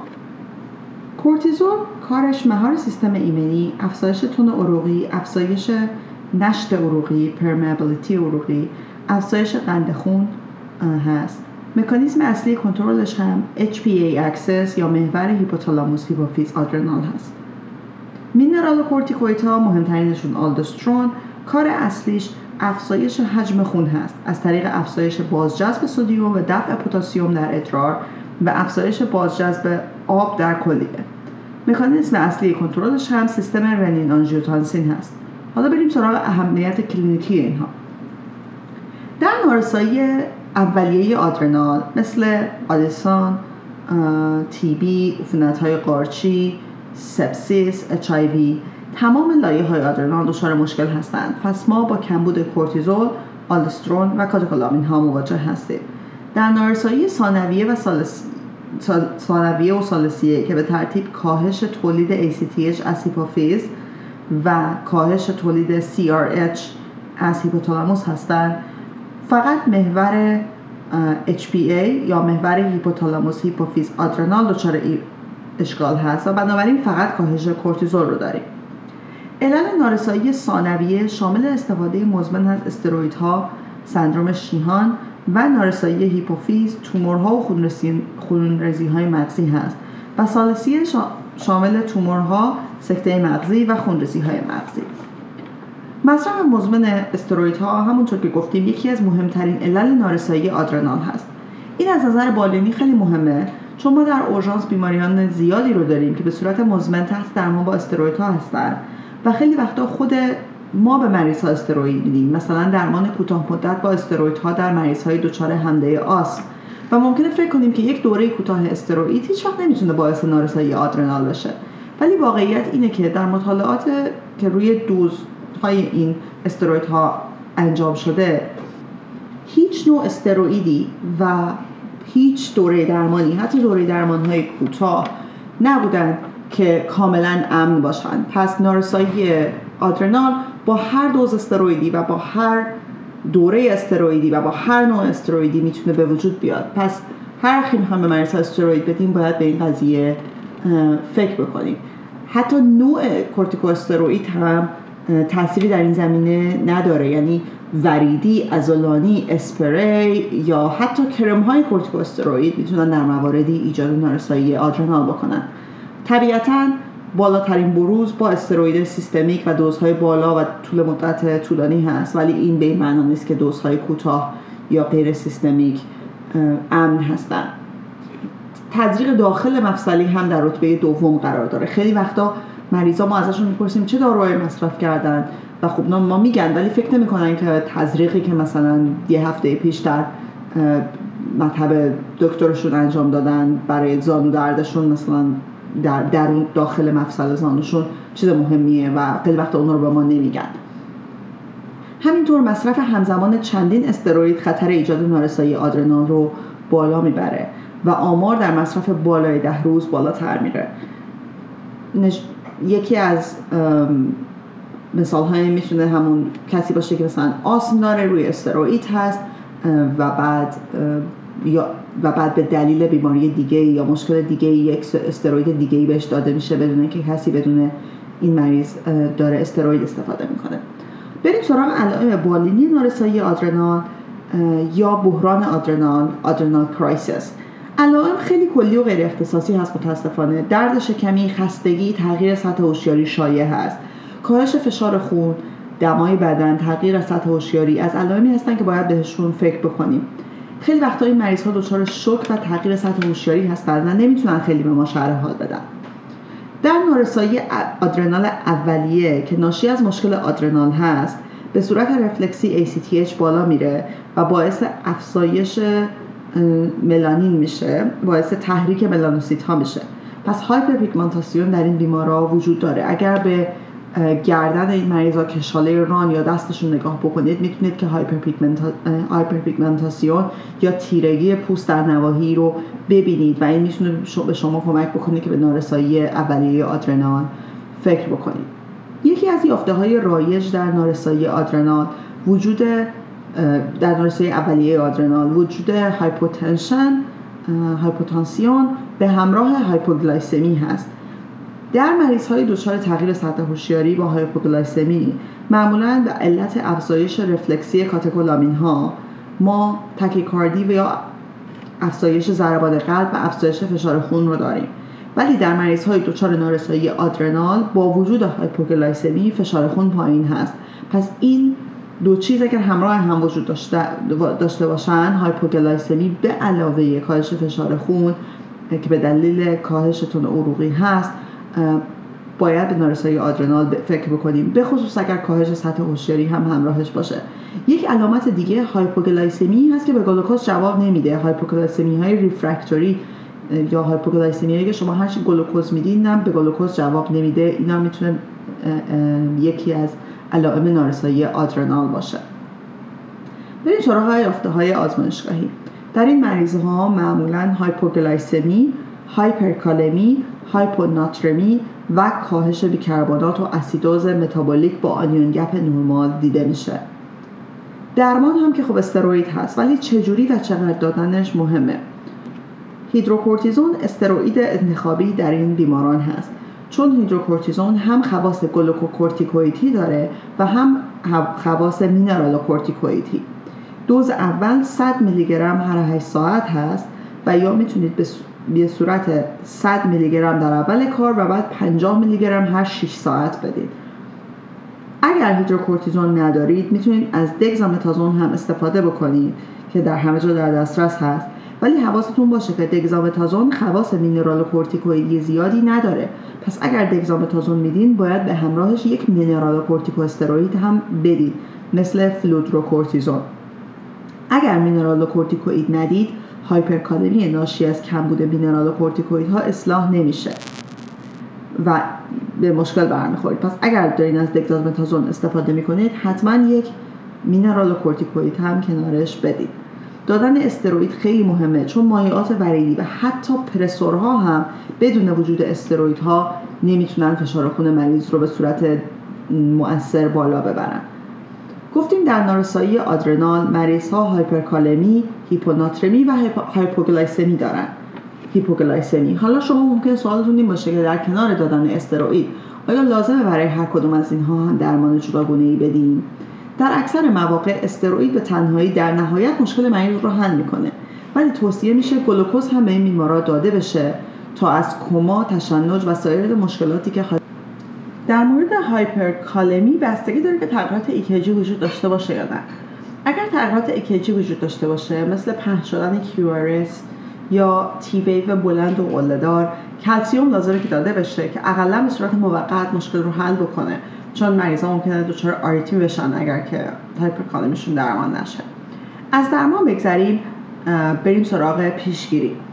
اگه مریضی در خطر نارسایی آدرنال هست مثلا مریضی که به علت آسم یا rheumatoid arthritis یا هر دلیل دیگه ای تحت درمان طولانی مدت با استروید هست اگر این مریض دچار مثلا نومونی یا هر گونه عفونت دیگه ای بشه لازمه که بهشون استروید داده بشه.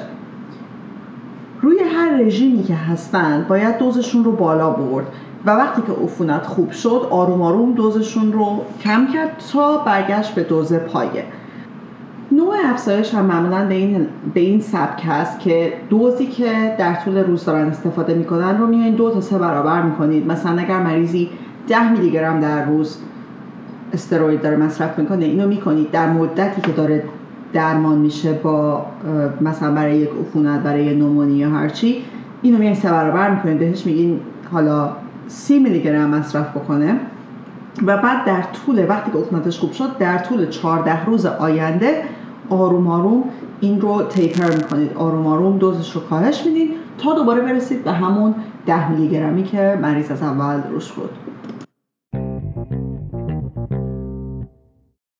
توی بحث critical care این ماه یک سوالی مطرح شده درباره تبدیل کاتتر Cordis به triple lumen این سوال رو بهانه کردن برای اینکه صحبت کنن یک خورده درباره راه وریدی در درمان مریض critical. صحبتی است بین Anand Swaminathan و Scott Weingart متخصص critical care EM:RAP Scott Weingart خب خودش پادکست خودش رو داره همونجوری که گفتیم و صاحب نظره در این زمینه. اینجا من لازمه این توضیح رو بدم حرفایی که Scott می‌زنه نظر خودشه و practice خودشه. لزوما همه اینها استاندارد نیست. و شواهدی پشتش نیست. در واقع نظر خودش رو میگه کاری که خودش می‌کنه با منطق پشتش رو. اما خب به نظر من در مجموع معقول هست. ما چه مدل دسترسی های وریدی داریم وقتی یک مریض critical پیشمون هست؟ چندین مدل داریم. peripheral IV رو که همه می‌دونیم داریم با اندازه های مختلف 18 20 22 و غیره. central line triple lumen داریم از اینایی که سه تا مسیر داره. central line Cordis داریم که در واقع فقط یک دونه مجرا داره عمدتا. و از اون طریق میشه سریعتر مایع و خون و همه چی رو داد. و همونی هم هستش که شما می‌ذارید برای اینکه بعدا اگه بخواید پیس میکر بذارید ازش استفاده کنید. کاتتر دیالیز داریم که دو تا مجرای خیلی بزرگ داره. یا به شالدون هم میگن. کاتتر midline داریم که یه خورده مثل peripheral IV ـه ولی طولانی تره و توش هم wire داره توش سیم داره درست مثل central line ولی میذارنش توی رگهای محیطی. مثلا شما یک مریضتون رگ نداره شما یک رگ محیطی عمیق توی دست توی بازو می‌خواین استفاده بکنید. از این استفاده می‌کنید تا بتونید یک رگ محیطی مطمئن داشته باشید. IO هست intraosseous داخل استخوانی که شما در شرایط خیلی حاد می‌تونید استفاده بکنید و یک کاتتری هم هست به اسم RIC line RIC Rapid Infusion Catheter که خب معلومه برای چی استفاده میشه. من تا حالا اسمشو نشیده بودم. راجع بهش توضیح خواهیم داد.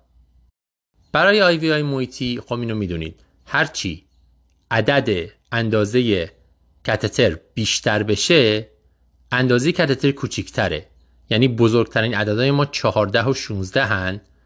کم کم کوچیکتر میشه به 18 20 و 22 این در واقع از سیستم اندازهگیری قطر قدیمی انگلیسی گرفته شده. در مقابل central line های ما معمولا با سیستم French فرانسوی اندازه گیری میشن. اونا برعکسن. هرچه بزرگتر باشه قطر اون مجرا هم بیشتره. هفت و نیم هشت و نیم هشت و نیم یکی از بزرگا از طبیعتا. Cordis معمولا هشت و نیمه. حالا یه مروری بکنیم که سکات عقیدش چیه درباره اینکه توی مریض critical از کدومی که این روش ها باید استفاده کرد و در چه شرایطی. اول سوامی میگه از اینجا شروع کنیم. اگه یک کتتر 18 رو بذاریم بر اساس جاذبه سرم بهش وصل کنیم آروم آروم. مایع بدیم از طریقش به مریض تقریبا 100 سی سی در ساعت می‌تونیم بهش مریض مایع بدیم. همینجا اسکات میگه که اصلا این موضوع رو باید بذاریم کنار. ما در مریض کریتیکال قرار نیستش که مایع رو بذاریم با جاذبه به مریض داده بشه. مریض یا احتیاج به مایع و خون فوری و سریع داره یا نداره. اگر داره حتما از هر طریقی که میدیم هر جوری که داریم میدیم باید به سرعت این مایع رو بدیم. یعنی باید بذاریمش توی این دستگاه ها یا حداقل پرشر بگ در واقع این کیسه هایی که باد میشه و سرمو می‌ذارن توش وقتی باد می‌کنیم فشار میده کیسه رو تا سریعتر مایع بره. فشار دادن مایع گذاشتن سرم توی پرشر بگ سرعت جریان مایع رو به شدت زیاد می‌کنه. حتی بعضیا میگن که خود کتتر رو تغییر میده و گشادش می‌کنه. شما اگر قرار این مریض فکر می‌کنین همین الان به سرعت خون می‌خواد چون مثلا خون ریزی داره یا مایع می‌خواد چون خیلی سپتیک خیلی دهیدر است فشارش به شدت پایینه به عنوان مثال که خیلی خیلی کم پیش میاد شما باید حتما از پرشر بگ استفاده کنین. از هر راهی که دارین به مریض مایع یا خون میدین. چرا گفتم خیلی کم پیش میاد؟ ما قدیما وقتی که سپسیس وجود داشت یکی از اولین کارهایی که می‌کردیم میپریدیم روی مایع. یکی از اون استانداردهای درمان سپسیس دادن normal saline به مقدار خیلی زیاد بود.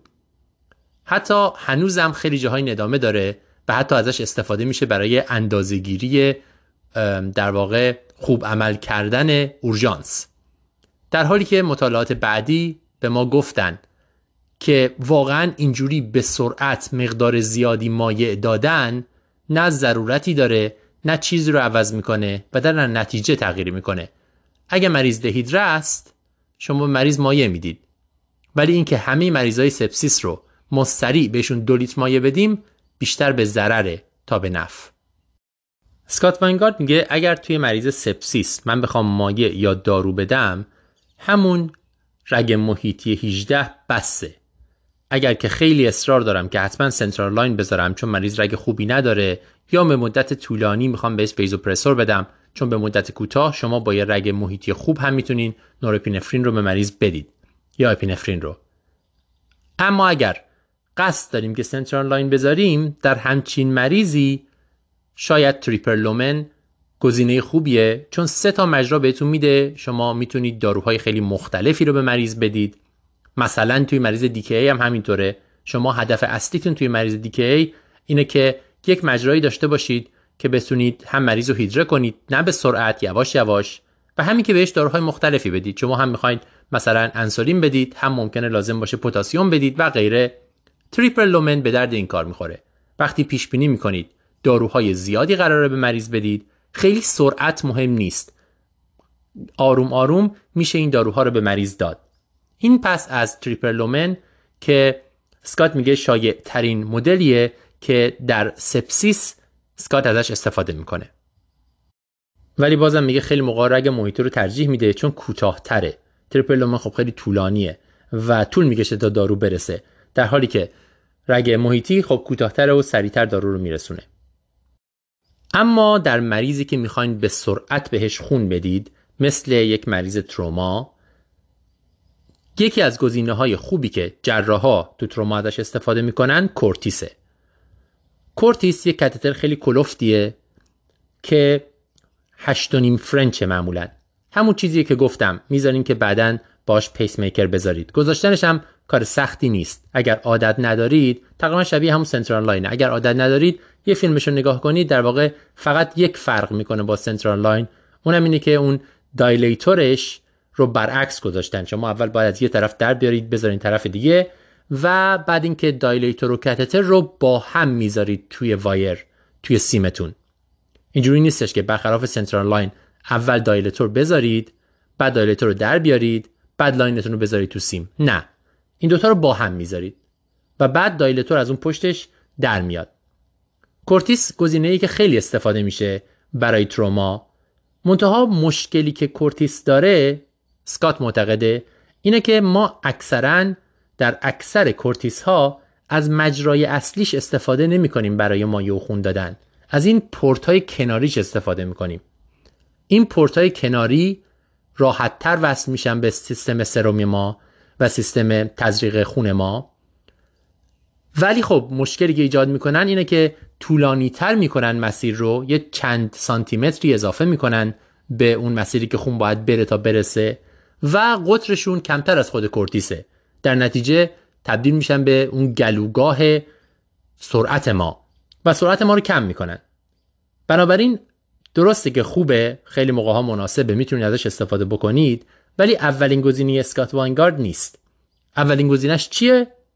اسکات میگه اولین گزینه من در مریضی که می‌خوام به سرعت بهش خون بدم کتتر همودیالیزه یا همون شالدون همونجوری که گفتم به خاطر اینکه دو تا مجرای خیلی کلفت داره از هر کدومش میشه یه چیز جداگانه داد و به سرعت میشه گذاشتش و طولش هم دیگه طول اضافه نداره و میشه ازش استفاده کرد.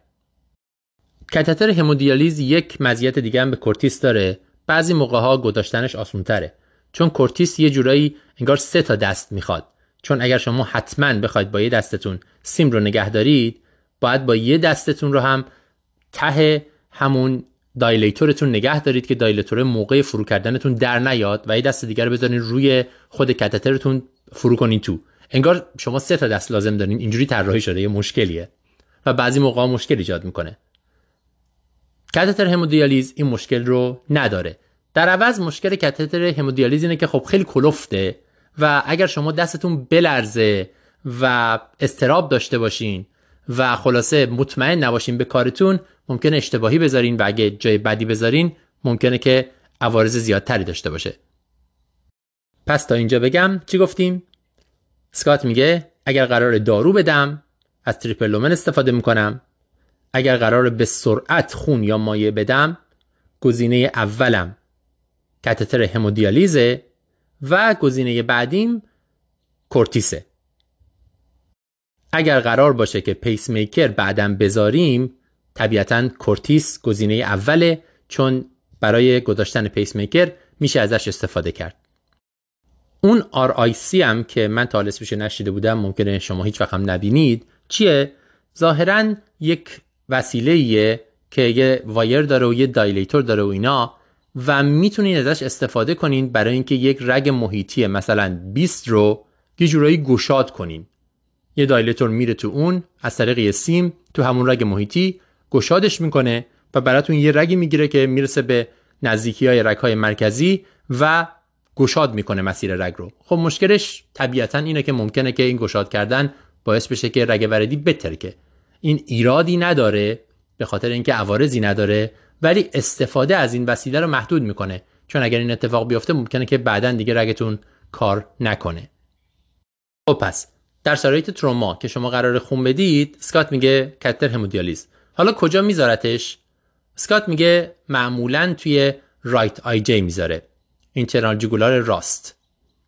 خودش میگه گزینه اول من اینترنال جگولار راست نیست. ولی در حال حاضر با توجه به وضعیت آموزش رزیدنت های ما به نظر می‌رسه که این بهترین گزینه باشه. چرا؟ چون انتخاب اول خود اسکات معمولا ساب clavian راست یا چپ بیشتر به صورت blind. چون شما برای subclavian لزومی نداره که از ultrasound استفاده کنین. البته می‌تونین ولی بدون اونم می‌تونین بذارین. منتها الان ما خیلی وابسته به ultrasound شدیم برای گذاشتن central line. و در نتیجه اگر مجبور باشیم از ultrasound استفاده بکنیم IJ خیلی راحت تره و ما بیشتر باش تجربه داریم. اگر شما تمرین کردید چه می‌دونم 10 تا sub گذاشتید sub گزینه اول برای گذاشتن این central line. مخصوصا در مریض ترومایی که collar گردن داره. اون وقتی که شما از IJ به راحتی نمی‌تونید استفاده کنید. اون وقت subclavian واقعا گزینه بهتری میشه. ولی اگر تجربه subclavian رو ندارین اینجا جاییه که شما میرین سراغ femoral. femoral رو همیشه به ما گفتن که ریسک عفونیش بیشتره عفونتش بیشتره نذارین و فلان و بهمان و اینا. در حالی که خب مطالعات دقیق نشون میدن که لزوما مسیر femoral عفونت بیشتری ایجاد نمی‌کنه. اولا ثانیا یه مزیت دیگه هم مسیر femoral داره. اونم اینه که تو مریض critical ممکنه شما بخواین همونجا یک arterial line هم بذارین که بتونین فشار خون رو به صورت زنده ببینید. این کار در femoral راحت تره. شما میرید femoral هم arterial line می‌ذارید بغلش هم یه central line ش... کاتتر همودیالیز می‌ذارید. طبیعتا خیلی موقع ها شما این کاتترها رو در شرایط اورژانسی می‌ذارید و ممکنه همه اصول استریل رو رعایت نکنید. مثلا gown نپوشیده باشید یا مثلا روی مریض رو نپوشونده باشید. فقط اون منطقه رو ضد عفونی کرده باشید یا دستکش استریل پوشیده باشید و اونو گذاشته باشید. این نوع گذاشتن central line کامل نیست. یعنی ممکنه ریسک عفونت رو بالا ببره اگر central line بیشتر از 24 ساعت بمونه. ولی خب ما تو اورژانس برای اینکه به سرعت مریض رو نجات بدیم خیلی موقع ها لازمه که این کار رو بکنیم. به سرعت فقط با یک دستکش استریل و با ضد عفونی کردن اون منطقه central line مون رو بذاریم تا بتونیم به مریض خون بدیم یا هر دارویی دیگه که می‌خوایم به سرعت به مریض بدیم و بدیم. ولی اگر این کار رو کردیم حتما باید بعدش به ICU به تیم ICU یا هر جایی که مریض قراره بره بگیم که این line به صورت نیمه استریل گذاشته شده و باید در 24 یا 48 ساعت آینده حد اکثر عوض بشه. خیلی هم مرسومه. شما این line رو خیلی سریع می‌ذارید. اونا هم می‌دونن. میگن که آقا این در شرایط نیمه استریل گذاشته شده. در نتیجه بیشتر از 24 ساعت نگه نمیدارن. و اینجوری ریسکی برای عفونت نداره. شما می‌تونید به سرعت فقط با همون یه مقدار الکلی که همونجا می‌زنید با یه دستکش استریل line تون رو بذارید و مریض رو بفرستید به ICU خیلی مهمه که این ارتباط برقرار بشه و این صحبت شما بکنید با ICU به خاطر اینکه خیلی موقع ICU ها شکایت می‌کنن از اینکه آره اصلا چرا femoral گذاشتی فلان گذاشتی. اگه صادق باشیم بهشون بگیم که شرایط اورژانسی بود من اینو به سرعت گذاشتم. شرایطش هم نیمه استریلی بود شما باید عوضش کنی خیلی مشکلات همینجا حل میشه. یه نکته مهم دیگه هم در مورد این کاتتر همودیالیز وجود داره. اونم اینه که از این کاتتر قرار نیست کسی برای دیالیز استفاده کنه. حواسمون باشه. گذاشتن مسیر دیالیز یک استریل بودن کامل می‌خواد و همینطور یه سری داروهایی می‌خواد که شما باید اون تو بزنید برای اینکه قابل استفاده بشه و غیره. شما اگر اینو گذاشتید برای احیا باید روش بنویسید. باید بهشون بگید که این مال احیاست برای احیا گذاشته شده. کسی باهاش دیالیز نکنه. گذاشتن کاتتر دیالیز یک شرایط دیگه ای داره. حتما باید اونجا اصول استریل کامل رعایت بشه. سوال دیگه ای که اینجا سوامی می‌کنه اینه که با وجود IO اصلا چرا لازمه ما این کارا رو بکنیم؟ اگر ما دو تا IO بزرگ گذاشته باشیم خب خیلی راحت می‌تونیم همه کار رو باش انجام بدیم. اسکات خیلی باش موافق نیست. میگه آره تبلیغات به ما خیلی اینو میگه ولی تجربه خودش ثابت کرده که IO خیلی راحت جابجا جا میشه. IO میگه مال field ه. اگر مریض بد حاله آره می‌تونین IO رو سریع بذارید تا برین central line تون رو بذارید. ولی central line وقتی نمی‌گیره شما اگر برای مریض IO گذاشتید حتما باید بعدش سراغ central line هم برید. مخصوصا میگه IO های بازو اونی که تو استخون بازو humerus گذاشته میشه اون خیلی راحت تر جابجا میشه. چون مریض کافیه بازوش رو جابجا کنه تا IO از جاش در بیاد بعد شما دو لیتر خون به مریض زدید و همش رفته تو بازوش. و خب درد سره. خود اسکات و همینطور هم سوامی به IO های tibial بیشتر اطمینان دارن چون جاشون محکمتره بافت نرم. حتی اگه مریض چاق باشه روی اون منطقه که شما IO می‌ذارید کمتره و stable تر هم هستن کمتر جابجا میشن. پس IO میمونه برای شرایط خیلی فوری و بحرانی. اما سوالی که در آغاز بحث مطرح شده بود که ما رو کشوند به بحث راجع به همه اینا چی بود؟ این بود که یه نفر پرسیده بود که ظاهرا بعضیا Cordis رو تبدیل می‌کنن به triple lumen یعنی یه triple lumen می‌ذارن توش. میگه آیا این کار درسته یا نه؟ چون بعضی باش مخالفن بعضیا باش موافقن. جواب اسکات اینه که نه به خاطر اینکه خوب وصله میشه و ممکنه line رو خراب کنه. ولی خیلی از Cordis ها همراهشون یه اداپتور دارن. و همراهشون یه دونه triple lumen دارن که اصلا طراحی شده کوچیکتره برای اینکه بزنیمشون توش. اینجوری لازم هم نیست یه triple lumen دیگر رو باز کنیم. وقتی Cordis رو گذاشتیم اونجا شما هر وقت که بخواین می‌تونین با استفاده از اون اداپتور و اون triple lumen ی که توی همون بسته هست Cordis رو تبدیل کنیم به triple lumen بعد درش بیارین triple lumen رو دوباره بکنینش Cordis. اگر همچین چیزی دیدید خلاصه تعجب نکنید این دوتا با هم طراحی شدن و به درد می‌خورن و اگر دسترسی دارید بدونید کجاست چون میشه ازش استفاده کرد و Cordis و triple lumen رو به همدیگه تبدیل کرد. خب من یه خلاصه بکنم. حالا ما انواع مختلف کتترها رو راجع بهش حرف زدیم. اسکات واینگارت اعتقاد داره اگر که مریض septic ه قرار بهش دارو بدیم قرار آروم آروم بهش مایع بدیم. رگ محیطی خیلی فرقی با triple lumen و اینا نمی‌کنه. اگر مجبوریم داروهایی بدیم که حتما باید از طریق central داد مثلا می‌خوایم مدت طولانی نوراپی‌نفرین بدیم یا مثلا می‌خوایم calcium chloride بدیم. اگه اینا رو حتما لازمه می‌تونیم triple lumen برای این مریض بذاریم. اما اگر می‌خوایم به سرعت به مریض مایع یا از اون مهمتر خون بدیم انتخاب اول اسکات کتتر همودیالیزه. با این شرط که بعدا کسی ازش استفاده نکنه برای دیالیز یک. و دوم اینکه اگر به سرعت داریم می‌ذاریم بگیم به ICU که این در شرایط نیمه استریل گذاشته شده تا در 24 ساعت تا 48 ساعت بعد عوض بشه. بعد از همودیالیز انتخاب بعدی اسکات کورتیسه. همونجوری که گفتم انتخاب اولش برای محل گذاشتن اینترنال جگورار راسته. اگر تجربهش رو دارین و تواناییش رو دارین ساب کلویان هم گزینه خیلی خوبیه که بدون اوتروسان می‌تونین بذارین. و اگر اون بالاها نمی‌تونین کاری انجام بدین به سرعت می‌تونین برین سراغ femoral. مشکلی نداره خیلی به نظر نمی‌رسه که ریسک عفونت رو بالا ببره.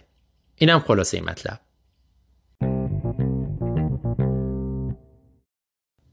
اما CorePendium این ماه. CorePendium همونجوری که قبلا هم گفتیم یه textbook طب اورژانس هست آنلاین که EM:RAP داره می‌نویسه و شما می‌تونید دسترسی داشته باشین اگر عضو EM:RAP هستین و هر ماه ما یکی از مباحثش رو یه مرور کلی می‌کنیم. در واقع مسائل بنیادی تبورژانس هست و مرورش به همون کمک می‌کنه یادآوری بشه چیزهایی که هممون باید بدونیم رو. این ماه درباره سوختگی حرف می‌زنیم و اینکه مریض سوختگی رو ما باید چیکار بکنیم چه نکات جدیدی دربارهش مخصوصا وجود داره. مهمترین چیزهایی که باید یادمون بمونه. خیلی سریع میگم. طبیعتا اولین و مهمترین ABC هست. و برای سوختگی توی این ABC A جایگاه خیلی خاصی داره. Airway. ما باید حواسمون به سوختگی های مجاری تنفسی باشه اگر مریض موهای بینیش سوخته صداش عوض شده مشکل تنفسی داره. احتمال میدیم که سوختگی به مجاری هوایی رسیده باشه. ته گلو سوخته است. این مریض احتمال داره که ورم کنه راه هواییش و بسته بشه. این مریض سریع باید اینتوبه بشه. یکی از اولین چیزهایی که حواسمون باید بهش باشه تو مریض سوختگی اینه که آیا مریض احتیاج به intubation داره یا نه. اگر دوروبر دهان سوخته مثلا ولی داخل دهان OK ه و داخل بینی موهاش نسوخته مریض صداش عوض نشده حرف می‌زنه نفس می‌کشه نیاز نیست عجله کنیم برای intubation. این از اول قضیه. نکته دومی که راجع بهش صحبت میشه درباره این قضیه میزان سوختگی هست. ما همه برای امتحانمون کلی حفظ می‌کنیم این قانون نه رو نمی‌دونم کجا نه کجا 18 و همینطور هم درباره عمق سوختگی. حالا درجه یک رو حساب نکنیم درجه دو سه رو حساب بکنیم. کجا سوختگی کامله کجا سوختگی پارشیاله و غیره. درسته همین رو باید بدونیم مخصوصا برای امتحان. ولی در عمل ما لازم نیست اینقدر دقیق باشیم و اینقدر خودمون رو درگیر بکنیم. خیلی موقع ها چندان فرقی نمی‌کنه. ما لازمه که نزدیک باشیم مخصوصا وقتی که داریم گزارش میدیم و هیچ اشکالی هم نداره که بگیم فکر می‌کنم مثلا اینقدر ممکنه که اینقدر باشه. ما یه حدودی لازمه بدونیم و تمام سعیمون رو بکنیم. لازم نیست خیلی درگیرش بشیم از کارهای دیگهمون باز بمونیم. چون اصلا یکی از ترس هایی که ما از سوختگی داریم همینه که حالا بشین محاسبه کن چند درصده. قانون 9 درصد قانون خوبیه ولی ظاهرا قانون های راحت تری هم وجود داره. شاید خیلی کم هم شنیده باشیم حتی ظاهرا میزان سوختگی ایج ادجاستمنت هم داره. یه مقاله که 2007 منتشر شده ایج adjusted میاد بررسی می‌کنه که میزانش چقدره. اینا رو اصلا نمی‌دونیم. میگن که شاید به جای قانون 9 درصد از قانون کف دست مریض استفاده کنیم بهتر باشه. کف دست مریض غیر از انگشتا تقریبا یک درصد سوختگیه. شما این سوختگی رو می‌بینید؟ می‌تونید نگاه کنید ببینید چند تا کف دست مریض توش جا میشه و یک میزان تقریبی از درصد سوختگی به دست بیارید. همونجوری که گفتم خیلی هم لازم نیست دقیق باشه. کار بعدی مایه درمانیه. فرمول های مختلفی وجود داره. فرمولی که شما باهاش راحت ترین رو می‌تونید استفاده کنین. فرمول پارکلند راحته و اکثر آدم ازش استفاده می‌کنن. برای شروع هم خوبه. همونجوری که می‌دونید این فرمول ها برای شروع ان همشون. برای اینکه ما بدونیم برای مریض باید چجوری مایه بدیم برای شروع. بقیهش بر اساس وضعیت بالینی مریض بر اساس اوتپوت ادراری مریض تغییر می‌کنه. ممکنه بالا بریم یا پایین بیایم. ولی پارکلند مثلا به شما میگه که برای 8 ساعت اول چند سیسی مایه باید در نظر بگیرید تقریبا. محاسبش خیلی راحته. می‌دونید که 50 درصد مایه‌ای که برای 24 ساعت اول رو پارکلند بهتون میده رو باید تو 8 ساعت اول بدید. که معمولا کار ما تو اورژانس همون 8 ساعت اوله یا حتی کمتر. ما اون مقدار رو بدونیم شروع می‌کنیم برای مریض و بقیهش میفته به عهده تیم بستری یا مرکز سوختگی که ما داریم مریض رو transfer می‌کنیم. چه مایعی بدیم؟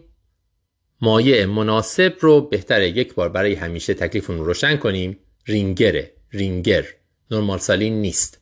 normal saline اسیدوز hyperchloremic ایجاد می‌کنه مایع خوبی نیست مشکلات زیادی ایجاد می‌کنه. توی همین قسمت امرب هم جای دیگه راجع بهش حرف زدیم مثلا برای دیکه و اینا. ولی در سوختگی هم مایع مناسب رینگره. یه نکته ای هم که اینا میگن که حالا ممکنه به درد شما بخوره یا نخوره و اگرم نخوره می‌تونید در واقع سعی کنید که ایجادش بکنید.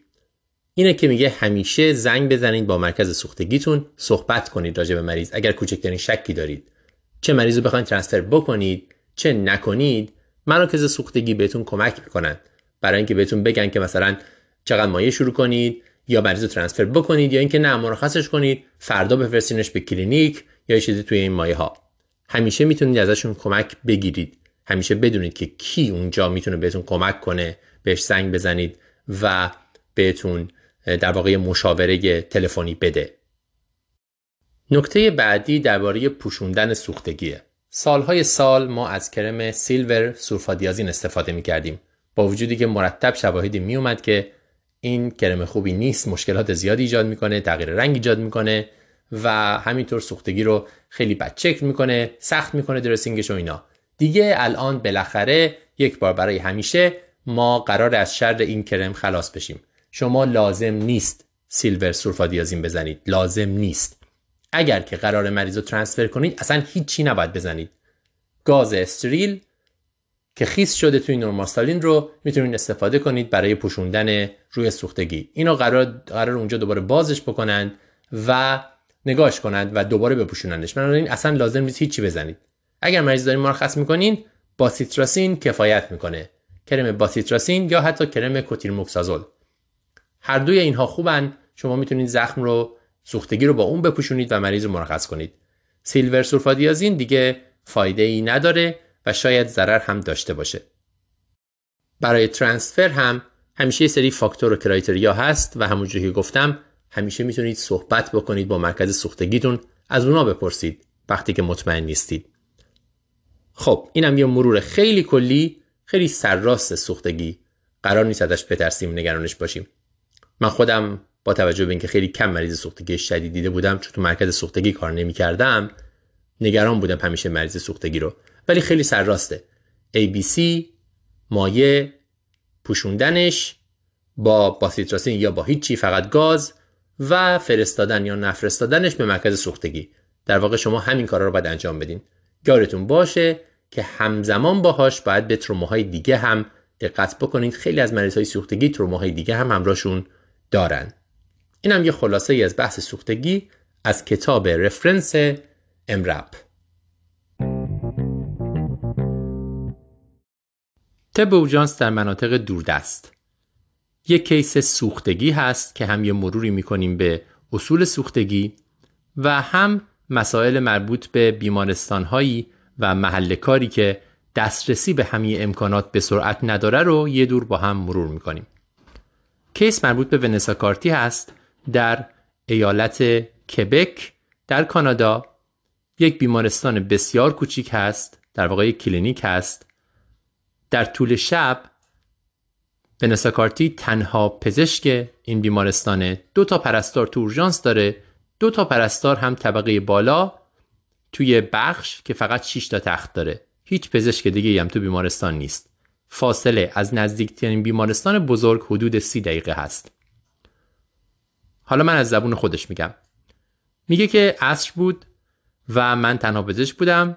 خلوتم بود. نشسته بودم داشتم نوتامو میوشتم که یک دفعه سر و صدایی از اتاق انتظار اومد و در باز شد و یک آقایی یک ویلچر رو با سر و صدا آورد تو.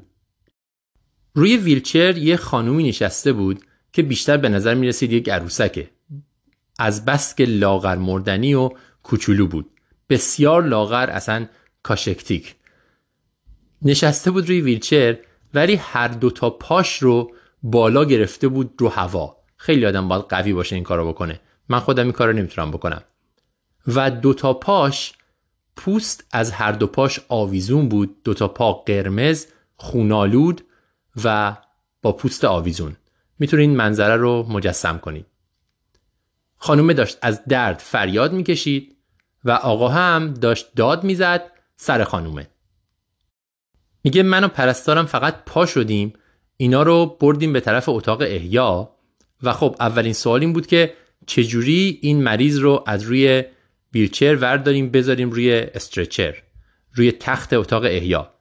بوی سوختگی می اومد این پوستا آویزون بود بیمار داشت جیغ می‌زد از درد آقا هم داشت داد می‌زد سر اون.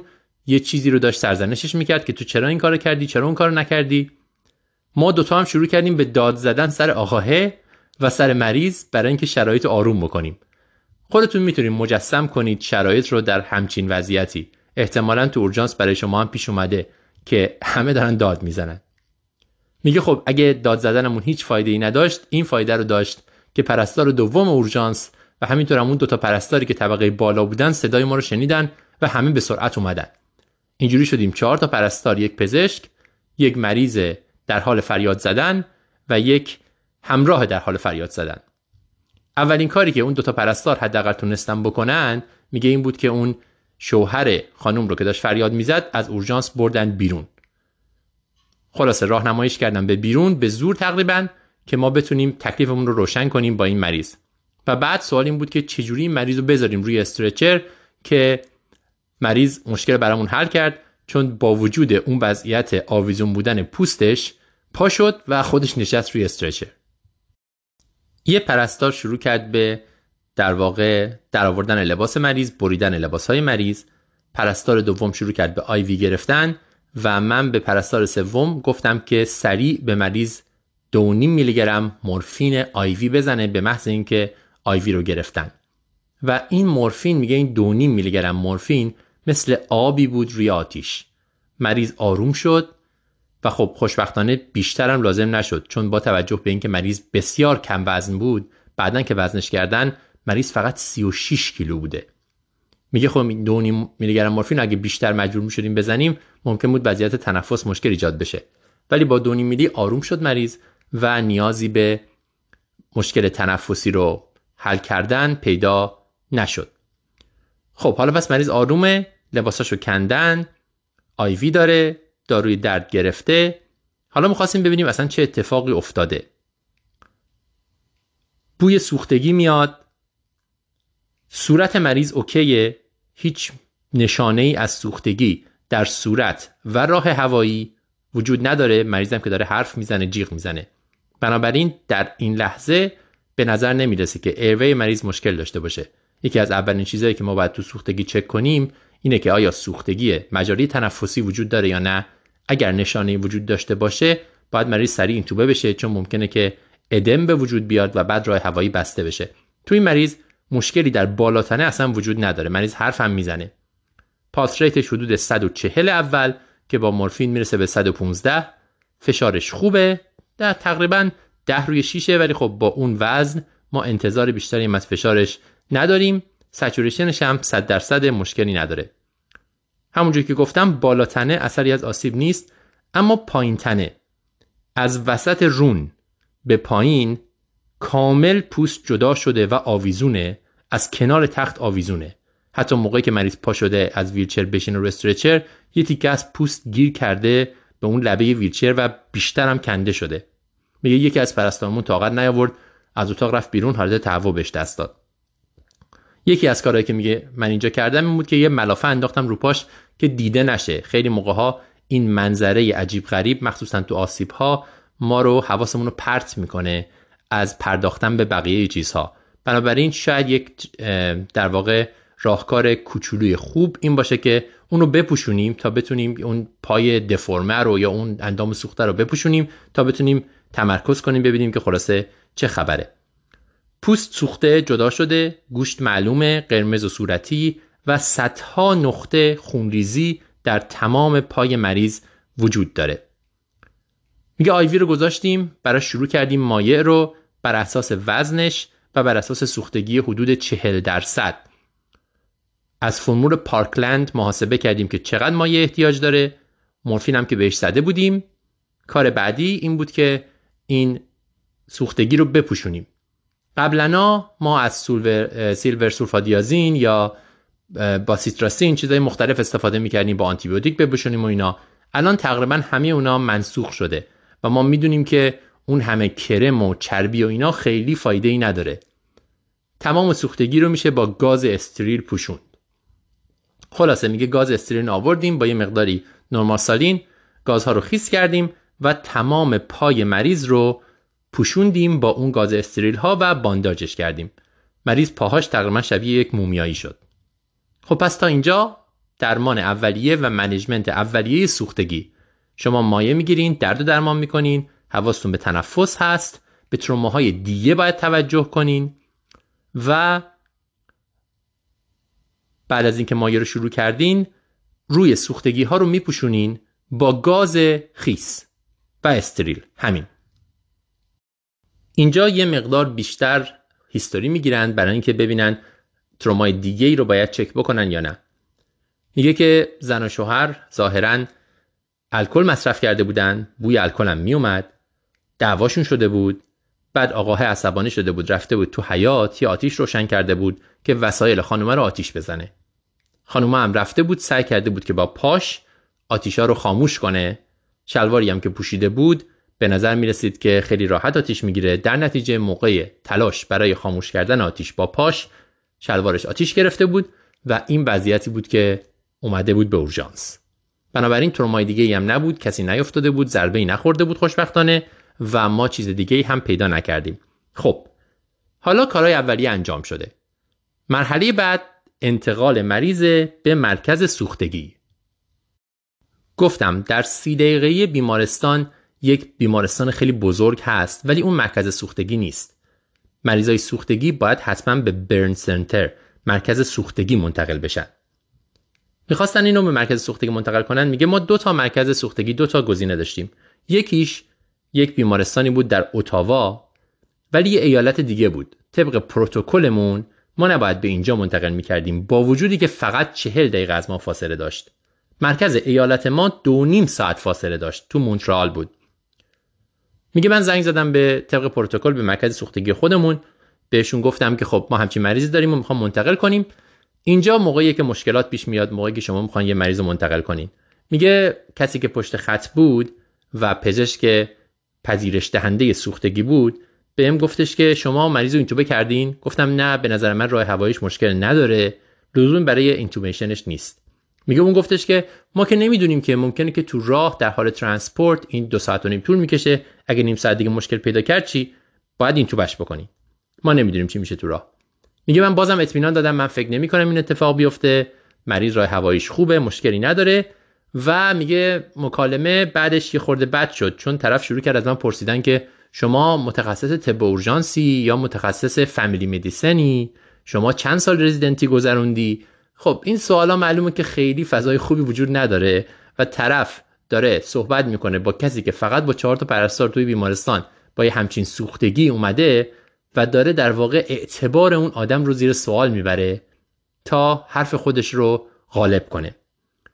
میگه من واقعا نمی‌خواستم این مریض رو این تو بکنم به خاطر اینکه ما یه دونه ونتیلاتور بیشتر نداشتیم تو این بیمارستان. بعد اگه می‌خواستم این تو بش کنم کلی از وسایلمون استفاده می‌شد. بعد برای انتقالش باید یک پزشک دیگر رو که آف بود و فردا صبح باید کار می‌کرد میآوردم که مریض رو با خودش ببره چون مریض این تو باشه حتما باید یه پزشک همراهش باشه. و بعدش ما میمونیم با یه بگ اینجا. یا اگر بگ رو میذاشتم برای مریض دو نیم ساعت باید یکی بگش میگرد ما که ما ونتیلاتور رو نگه داریم. خب من واقعا لزومی نمی‌دیدم و ضرورتی هم نداشت. خلاصه هرچی چونه زدم فایده نداشت. میگه من میگه من قطع کردم و گفتم که بذار امتحان کنم. زنگ می‌زنه برای اون یکی مرکز سوختگی برخلاف پروتکل که توی ایالت دیگه است. اونی که چهل دقیقه فاصله داره. میگه می‌تونم من مریض منتقل کنم به اونجا. اونا میگن باشه ولی مریض رو باید اینتوبه کنی نه به خاطر transport. به خاطر اینکه مریض critical ه ما مریض critical رو فقط به حالت اینتوبه قبول می‌کنیم. شما حتما به این وضعیت برخوردین که این مریض رو می‌خواین منتقل بکنین. مریض احتیاج داره به یه سرویس دیگه و بیمارستان های دیگه دارن واقعا شما رو زجر میدن. تنها دیگه اینجا میشه گفت اینه که لطفا اگر خودتون در مرکز پذیرش دهنده اید و می‌دونید که وضعیت بیمارستان دیگه چیه اذیتشون نکنید. به مریض فکر کنید اجازه بدید که این اتفاق بیفته. خود من خاطره های زیادی دارم هم اینجا هم تو ایران از مریض هایی که منتقل می شدن از مراکزی که خیلی امکانات نداشت. مثلا یه بیمارستان روانپزشکی که مثلا آزمایش نداشت کاری هم نمی‌تونستن بکنن دارویی هم نمی‌تونستن بدن حتی آیوی هم به زور میذاشتن. مریض منتقل می‌کردن به ما ما یه مشاوره میبشتیم. مثلا اون متخصص عفونی ما بر فرض با 20 آیتم بعد مریض رو برمیگردوندن. خب قرار اونجا چه اتفاقی بیفته؟ چجوری باید این اتفاق بیفته؟ پذیرش مسئولیت و فکر کردن به همکارتون که در اون شرایط هست خیلی مهمه. این در واقع پیغامیه برای شما که پذیرنده مریض هستید و برای خود من. به حال میگه خب من واقعا نمی‌خواستم مریض اون تو بکنم چون برای مریض فکر می‌کردم که بده و همینطورم برای بیمارستانمون همه چی رو به هم میریزه. کاری که می‌کنه چیه؟ میگه من چاره ندیدم. زنگ می‌زنه برای اون بیمارستانی که سی دقیقه فقط ازشون فاصله داره ولی مرکز سوختگی نیست. که مشورت کنه با اون پزشکی که اونجا هست. که آقا من چیکار کنم تو این وضعیت؟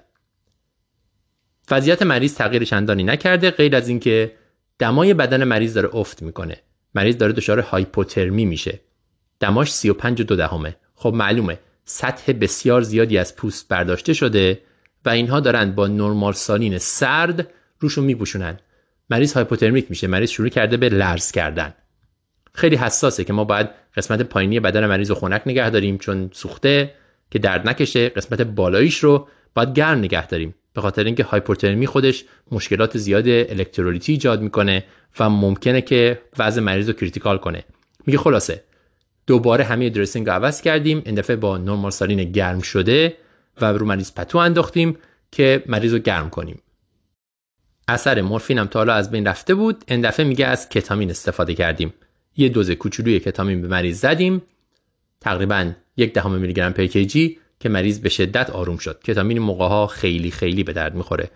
من خودم کتامین رو تو مریض های مسنی حتی که میان با وضعیت درد شدید یا می‌خوام پروسیجری انجام بدم امتحان کردم و واقعا مفیده و با حفظ hemodynamic شما می‌تونید procedure تون رو انجام بدید خلاصه اون بیمارستانه که مرکز سوختگی نبوده میگه اونجا یک پزشک متخصص اورژانس بود با رزیدنتی پنج ساله. اون گفت بیا یه کاری بکنیم. تو این مریض رو منتقل کن به من. من زنگ می‌زنم برای مرکز سوختگی و قانعشون می‌کنم که وضعیت مریض خوبه. اینجوری سی دقیقه هم مریض منتقل شده transport ش سی دقیقهش امتحان کرده خوب بوده و اونا حرف منو بهتر گوش می‌کنن. و همین روش هم جواب میده. اینا هم مریض منتقل می‌کنن به اون مرکز دوم مرکز نزدیکتر که مرکز سوختگی نیست اون پذیرش می‌گیره برای مرکز سوختگی. در واقع دور می‌زنن پذیرش نگرفتن از مرکز اصلی سوختگی رو. پذیرش اول رو از یه اورژانس دیگه می‌گیرن تا اون اورژانس پذیرش بگیره از یک مرکز بزرگ سوختگی چون طرف دوم خودش متخصص طب اورژانس بوده برخلاف اولی که فامیلی مدیسن بوده در واقع تو اون روستای کوچیک. همه ما به این شرایط برخوردیم که باید از یک راه های عجیب غریبی استفاده کنیم و یه چیزایی رو دور بزنیم تا به هدفمون برای مریض برسیم. همه ما هم اینا رو یاد گرفتیم و تریکاش رو بلدیم. اگرم نه کیسایی پیش میاد که یادشون می‌گیریم. بازم تاکید می‌کنم اگر جای پذیرش دهنده اید اذیت نکنید بقیه رو. مریض رو راحت پذیرش بدید. به مریض فکر کنید تو شرایط. اینو طبیعتا به خودم هم دارم میگم. خب نکاتی که ما از این بحث یاد گرفتیم.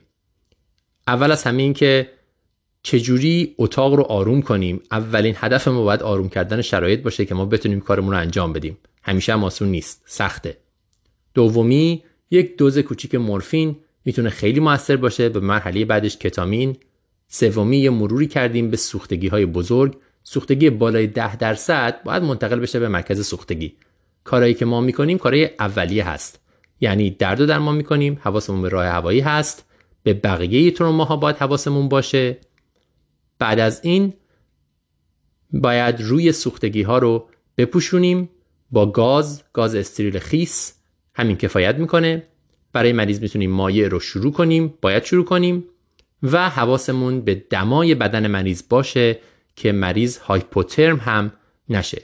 کتامین اینجا دوست خوبمونه. و در نهایت گفتن اینم لازم شاید ونس کارتی هم میگه که سیستمتون رو بدونین بشناسین آدم ها رو سیستم رو که کجا چجوری باید منتقل کنین. و خیلی موقع هم لازمه توی این جور مواقع و خیلی جاهای دیگه توی تبورجانس و خیلی رشته های دیگه که غرورتون رو بذارین کنار. به خاطر اینکه به راحتی می‌تونید با آدمایی برخورد بکنید که یه جورایی برتری طلبی هست توی حرفشون. میگن که ما بهتر از شما می‌دونیم این کار رو باید بکنید اون کار نکنید. خیلی موقع ها متاسفانه به این مسائل برمیخورین و لازمه که ما غرورمون بزنیم کنار و به مریض فکر کنیم.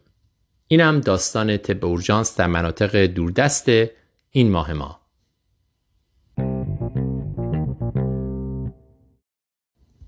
ترانکسامیک اسید یا همون TXA یکی از داروهای معروف اورژانسه. تازگی ها هم مرتبا پیشنهاد داره میشه برای استفاده های جدید و خیلی ها طرفدارشن و تجویزش می‌کنن برای استفاده های مختلف. اینجا می‌خوایم یک مروری بکنیم بر تمام هایی که برای این دارو پیشنهاد شده و ببینیم کدوماشون شواهدی پشتش هست و کجاها درست نیست و نباید استفاده کنیم. به عبارتی به هر کدوم از این کاربردها یا چراغ سبز میدیم یا چراغ قرمز به این معنی که نباید استفاده کنیم یا چراغ زرد که حالا بستگی به شرایط داره و با احتیاط شاید بشه استفاده کرد. اول بگم که TXA چیه؟ TXA یک آنتی فیبرینولیتیکه یعنی لخته ای که ایجاد شده اجازه نمیده که لیز بشه و از بین بره. به عبارتی TXA خودش لخته ایجاد نمی‌کنه. ما خیلی لازم نیست نگران این باشیم که لخته ایجاد می‌کنه و مریض ترومبامبولی می‌گیره. استفاده اول. خونریزی در اثر تروما. خونریزی مهم میجر در اثر تروما. مطالعه که براش داریم کرش توه و مطالعه مترز اینا همه اسم مطالعان که از روی حروف اول مطالعه برداشته شدن. این دوتا مطالعه نشون داده که در صورتی که تروما خونریزی داشته باشه TXA مورتالیتی رو حدود یکونیم درصد کم می‌کنه اگر در سه ساعت اول داده بشه. یکونیم درصد ممکنه زیاد به نظرتون نیاد. ولی با توجه به اینکه تروما کلا خیلی زیاده و یکی از علل اصلی مرگ و میره مخصوصا سنین جوان در سراسر دنیاست. این یکونیم درصد خیلی زیاد می‌تونه تأثیر بذاره.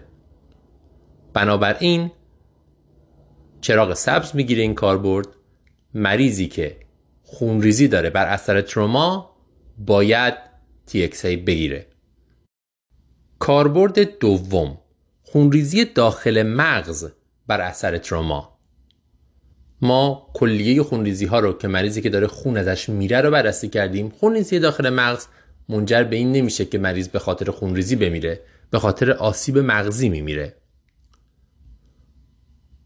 این مورد در کرش 3 مرحله سوم مطالعه کرش بررسی شده و نشون داده شده که هیچ مورتالیتی بنفیتی نداره. به عبارتی مرگومیر رو در مجموع TXA در مریضی که خونریزی مغزی داره کاهش نمیده. البته بعدش توی قسمت سکندری آوتکام رفتن دیتا رو هی بررسی کردن ببینن کجا جواب سیگنیفیکن می‌گیرن و دیدن تو مریض هایی که شون بین 9 تا 14 یعنی خیلی شدید نیست تروما و خونریزی های دیگه هم دارن احتمالاً اینجا یک مورتالیتی بنفیت کوچولویی وجود داره. یعنی مریض به خاطر خونریزی مغزی داره نمیمیره. به خاطر یه چیز دیگه احتمالا داره میمیره. اینجا ممکنه که بنفیتی داشته باشه. بنابراین دادن TXA در مریض هتروما ما بهش چراغ زرد میدیم. لازم نیست شما بپرین حتما الان دنبالش بگردین ولی دادنش به نظر نمی‌رسه. خیلی هم ضرر داشته باشه. بنابراین می‌تونین امتحانش کنین. مخصوصا اگه GCS بالاتر از 9 باشه. در مریضی که خونریزی شدید مغزی داره و GCS پایینه مطلقا به نظر نمی‌رسه که فایده ای داشته باشه. سومی پست پارتوم هموریج خونریزی بعد از زایمان. شواهد ما در این مورد مربوط به وومن ترایال مطالعه وومن این مطالعه نشون داد که باز هم TXA mortality رو تغییر نمیده. mortality ناشی از همه علل رو. بازم رفتن بررسی کردن هی دنبال این گشتن که چجوری جواب significant پیدا کنن و گفتن اگر علت مرگ حتما hemorrhage باشه چهار دهم درصد ممکنه کمش بکنه.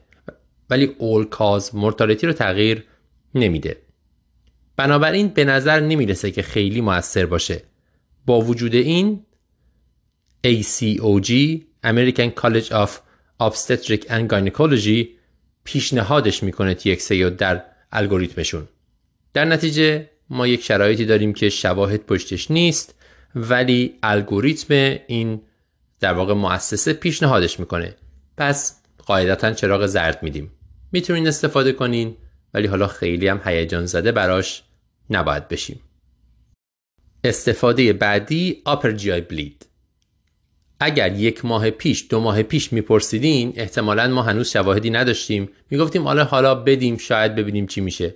اما نتیجه مطالعه هالت ایت H A L T خط تیره آی تی اومد بیرون و به نظر می‌رسه که TXA در جی آی بلید اثری نداره و مورتالیتی رو پایین نمیاره. در حالی که یک مقدارم به نظر می‌رسه که ریسک لخته رو زیاد می‌کنه. زیاد نیست. نامبر نید تو هارمش 250 است یعنی 250 نفر باید این رو بگیرن تا یه نفر یه لخته پیدا کنه. بنابراین خیلی شایع نیست. ولی خب وجود داره و وقتی هیچ فایده مرتالتی نداره به نظر نمی‌رسه که استفادهش مفید باشه. بنابراین چراغ قرمز می‌گیره. اگه یادتون باشه ما یه مطالعه هم قبلا تو EMA بررسی کرده بودیم که از طریق NG تیوب داده بودن TXA رو. اونجا هم اثری نداشت. بنابراین کلا در آپر جی آی چراغ قرمز می‌گیره TXA استفاده ای نداره. استفاده بعدی هماپتیزیه. متاسفانه مطالعات دقیق و کاملی وجود نداره. یه مطالعه خیلی کوچیک هست در 2018 که گفته خونریزی کاهش پیدا کرده در مریض هایی که TXA نبولایز شده براشون. یعنی از طریق نبولایزر از طریق استنشاقی بهشون داده شده. همون داروی تزریقی رو برداشتن توی در واقع اون فضای داروی استنشاقی ریختن. انگار که شما دارین به مریض سالبوتامول میدین بهش TXA دادین. این اثر کرده و پایین آورده میزان هموپتیزی رو. یعنی تعداد بیشتری از مریض ها فکر کنم 46 درصد از مریض ها در فاصله دو روز کاملا هموپتیزیشون متوقف شده.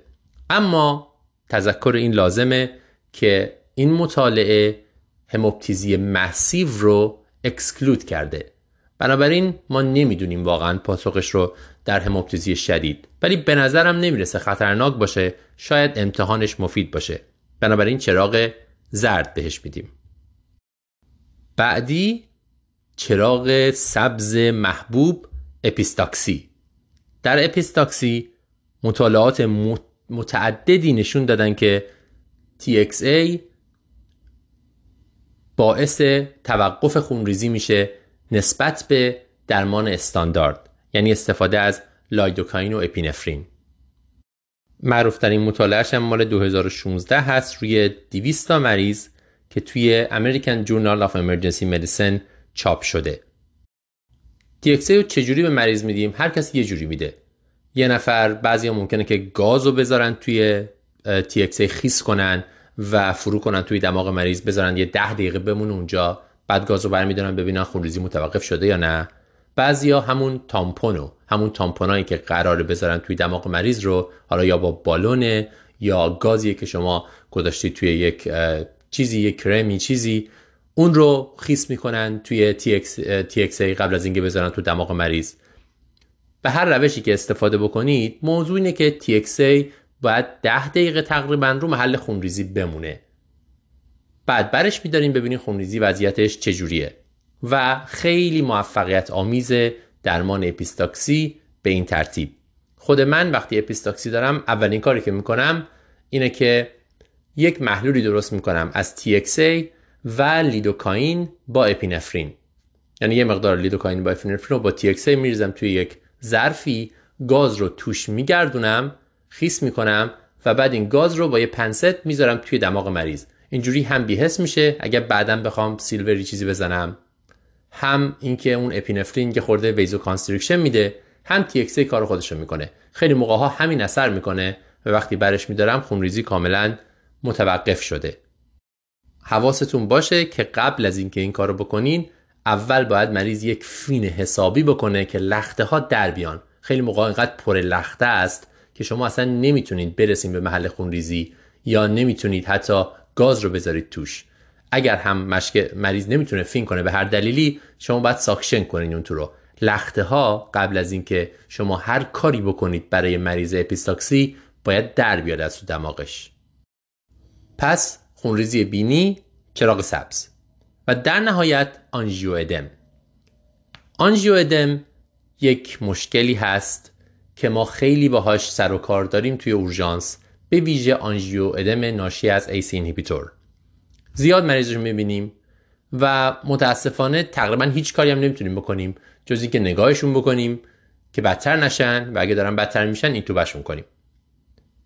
بنابراین خیلی خوب اگه یک دارویی داشته باشیم که به ما کمک کنه تو این قضیه. خیلی ها طرفدار استفاده از TXA در آنژیودم هستن. میگن آقا دادیم به صورت جادویی خوب شد. اگر در شبکه های اجتماعی هم نگاه کنید خیلی از متخصصین طب همه جا دارن اینو تبلیغ می‌کنن. ولی اینجا امرک میگه ما هیچ شواهدی برای این نداریم. مطالعاتی که وجود داره اتفاقا نشون دادن که هیچ اثری نداره. چهار تا مطالعه داریم ظاهرا برای این قضیه. حداقل میگن برای درمان آنژیو ادم حاد TXA هیچ اثری نداره. شاید در آنژیو ادم ارسی برای درمان پروفیلاکسی که آنژیو ادم برنگرده مفید باشه. ولی آنژیو ادم حاد حالا به هر علتی می‌خواد باشه هیچ اثری براش پیدا نشده توی مطالعات. بنابراین به نظر می‌رسه که ما این یکی از اون هیجان زدگی های نادرسته و بهتره که ما TXA رو استفاده نکنیم. چراغی که اینجا به این کاربرد میدن قرمزه. پس من یه بار دیگه سریع بگم خونریزی شدید ناشی از تروما چراغ سبز. خونریزی داخل مغز ناشی از تروما چراغ زرد.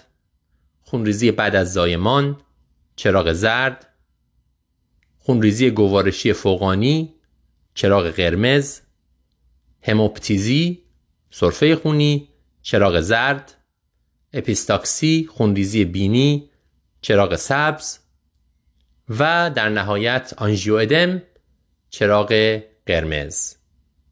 اونایی که سبز شدن کدوما بودن؟ خونریزی بینی بود و میجر تراما این دوتا فقط چراغ سبز می‌گیرن. بقیهشون خیلی مطمئن نیستیم. اینم یه مروری روی TXA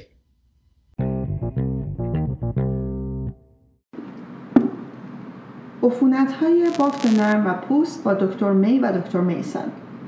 IDSA یا انجمن طب عفونی آمریکا در سال 2014 guideline های خودش رو در رابطه با عفونت های پوست و بافت نرم به روز رسانی کرده.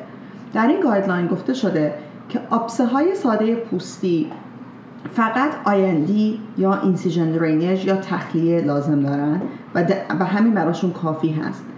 این بیماران نیاز به درمان با آنتیبیوتیک ندارن. بعد از این guideline که در سال 2014 بود همونطور که گفتیم یک systematic review و meta-analysis ی در اومد که گفت در این مریض ها دادن آنتیبیوتیک از عود جلوگیری می‌کنه. و این باعث شد که خیلی ها دوباره برگردن به دادن آنتیبیوتیک ها به این مریض های دچار آبسه های ساده. مشکل این توصیه اینه که تفاوت آماری همیشه به معنای تفاوت بالینی نیست. یعنی صرفا چون از نظر آماری گروهی که آنتیبیوتیک گرفتن از گروهی که آنتیبیوتیک نگرفتن میزان اودشون بیشتر کمتر بوده نمیشه نتیجه گرفت که دادن آنتیبیوتیک به تمام این بیمارا کار درستیه.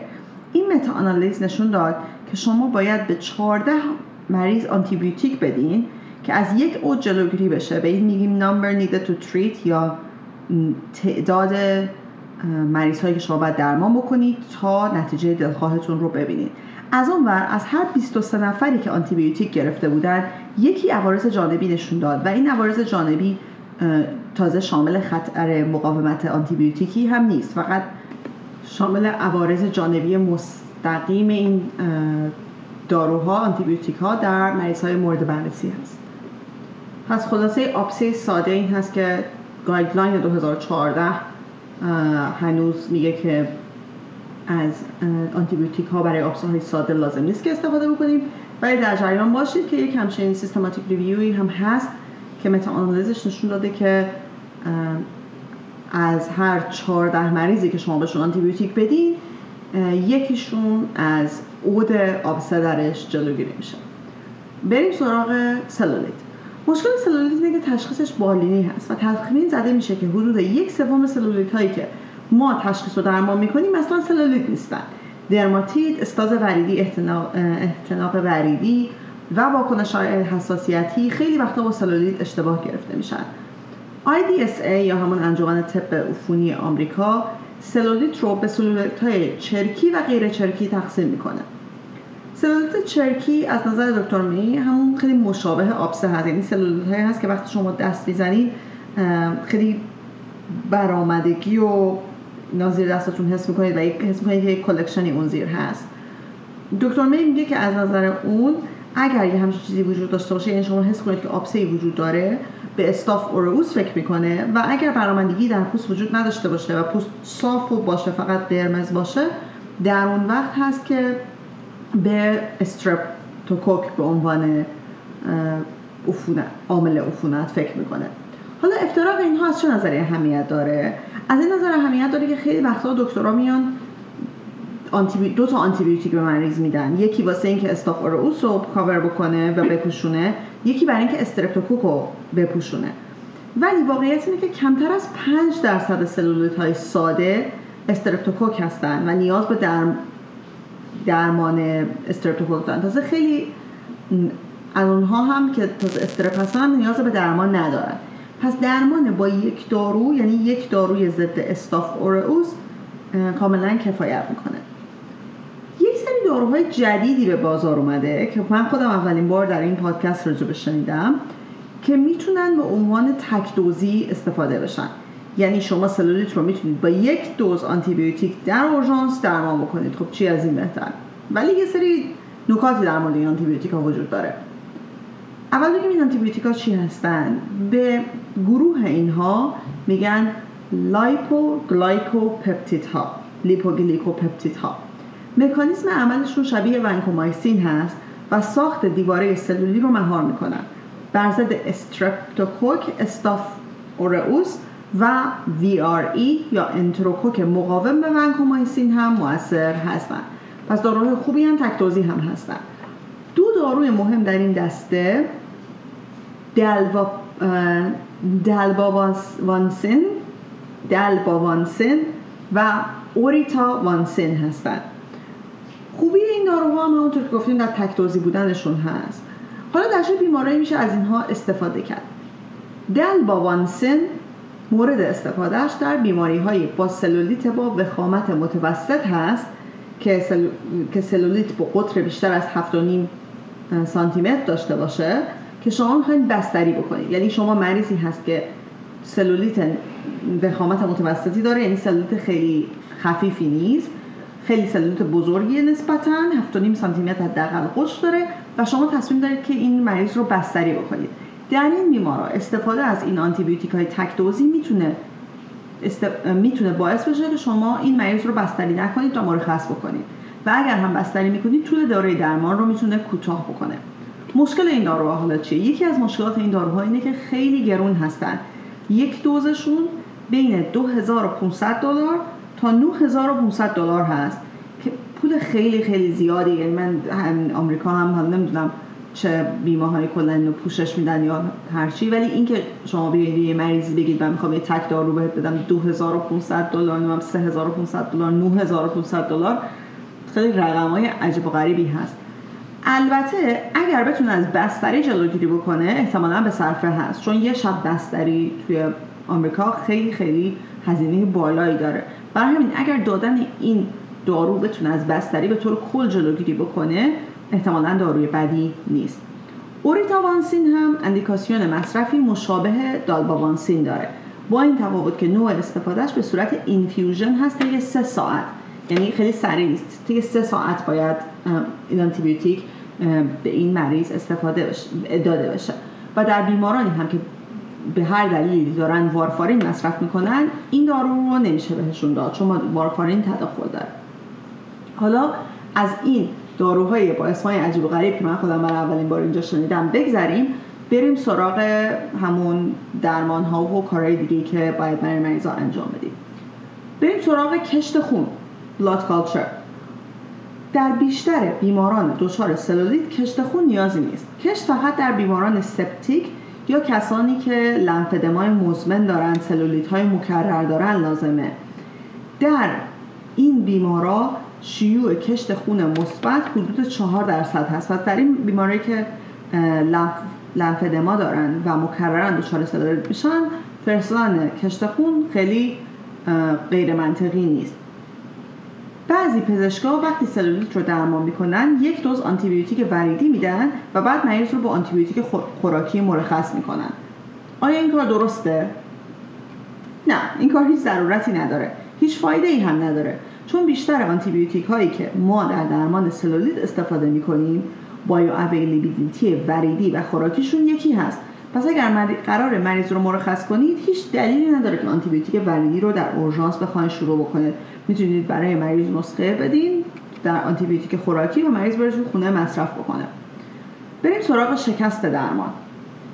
خیلی از پزشکا وقتی سلولیت رو درمان می‌کنن به مریض میگن روز بعد برگرده به اورژانس که مطمئن بشن سلولیت پیشرفت نکرده. مشکل این کار چیه؟ مشکل این کار اینه که روز بعد احتمالا یکی دیگه کشیکه.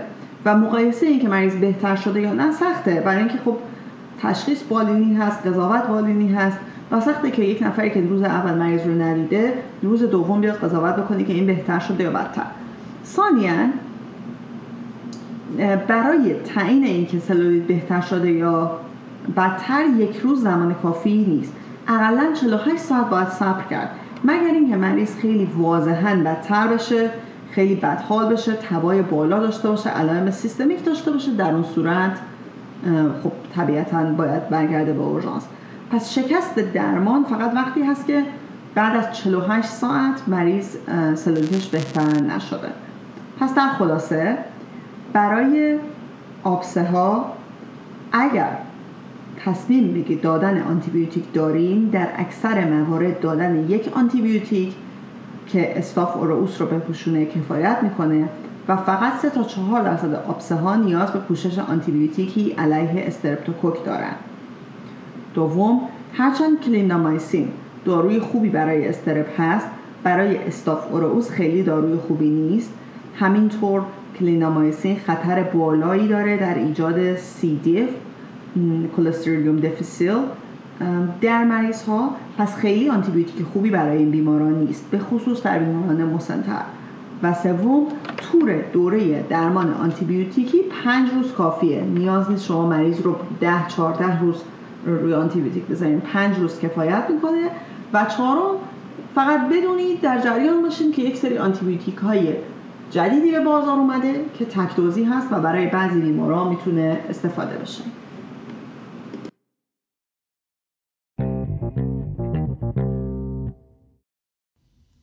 بحث نوزادان. دکتر آیرین کلادیوس متخصص طب اورژانس اطفال صحبت کرده با دکتر رابرت اندرسون. متخصص طب اورژانس درباره یک case ی که دو سال پیش داشته این آقا و ازش یه چیزی یاد گرفته که باعث شده یه تشخیص افتراقی مهم رو در بیماری های نوزادان مد نظرش باشه. تشخیصی که خیلی موقع ها ما یادمون میره. چرا؟ چون بیماری نادریه نتایج خیلی بدی می‌تونه داشته باشه و شبیه خیلی چیزهای دیگه ظاهر میشه در حالی که فقط با یک سوال و فرستادن یک آزمایش می‌تونیم تشخیصش بدیم و از یک مشکل بزرگ از مرگ نوزاد جلوگیری کنیم. چه بیماری؟ بیماری های هموراژیک نوزادی یعنی بیماری خونریزی نوزاد آخرین باری که شما برای یه نوزاد پی تی آینار فرستادین کی بوده؟ حالا از این به بعد احتمالا شروع می‌کنیم به فرستادن. به حال بذارین از کیس شروع کنیم. میگه توی بیمارستان کوچیک بوده و متخصص اطفال محلشون در واقع زنگ می‌زنه میگه یک نوزاد چهار هفته ای رو دارم میفرستم اورژانس. به خاطر اینکه ظاهرا خیلی گریه می‌کرده دو دو سه روز اخیر. رفتارش چه خورده تغییر داشته و آوردنش پیش من. من ماینش کردم. دیدم که مردمک راستش گشاده و به نور پاسخ نمیده. طبیعتا خیلی نگران کننده است. آفرین به اون متخصص اطفالی که با این دقت مردمک رو معاینه کرده وقتی نوزاد آوردن فقط به خاطر اینکه زیاد گریه می‌کنه. ممکنه خیلی از ما این کارو نکنیم. اینم مد نظرتون باشه که باید انجام بدیم. معاینه نوزاد باید کامل باشه با توجه به اینکه اطلاعات ما محدوده از معاینه نوزاد. به حال میگه آره نوزاد چهار هفته ای رو آوردن من معاینش کردم و یه خورده خب بیحال بود یه خورده هم گریه می‌کرد ولی تنفسش خوب بود علائم حیاتیش خوب بود تب نداشت که من به سپسیس فکر کنم و شاید اگر پیش من می آوردن اول احتمالا می گفتم چیزیش نیست بفرستدمش خونه. در حالی که وقتی طبق گفته متخصص اطفال مردمکش رو معاینه کردم دیدم راست میگه. گشاده مردمک راستش و به نور پاسخ نمیده.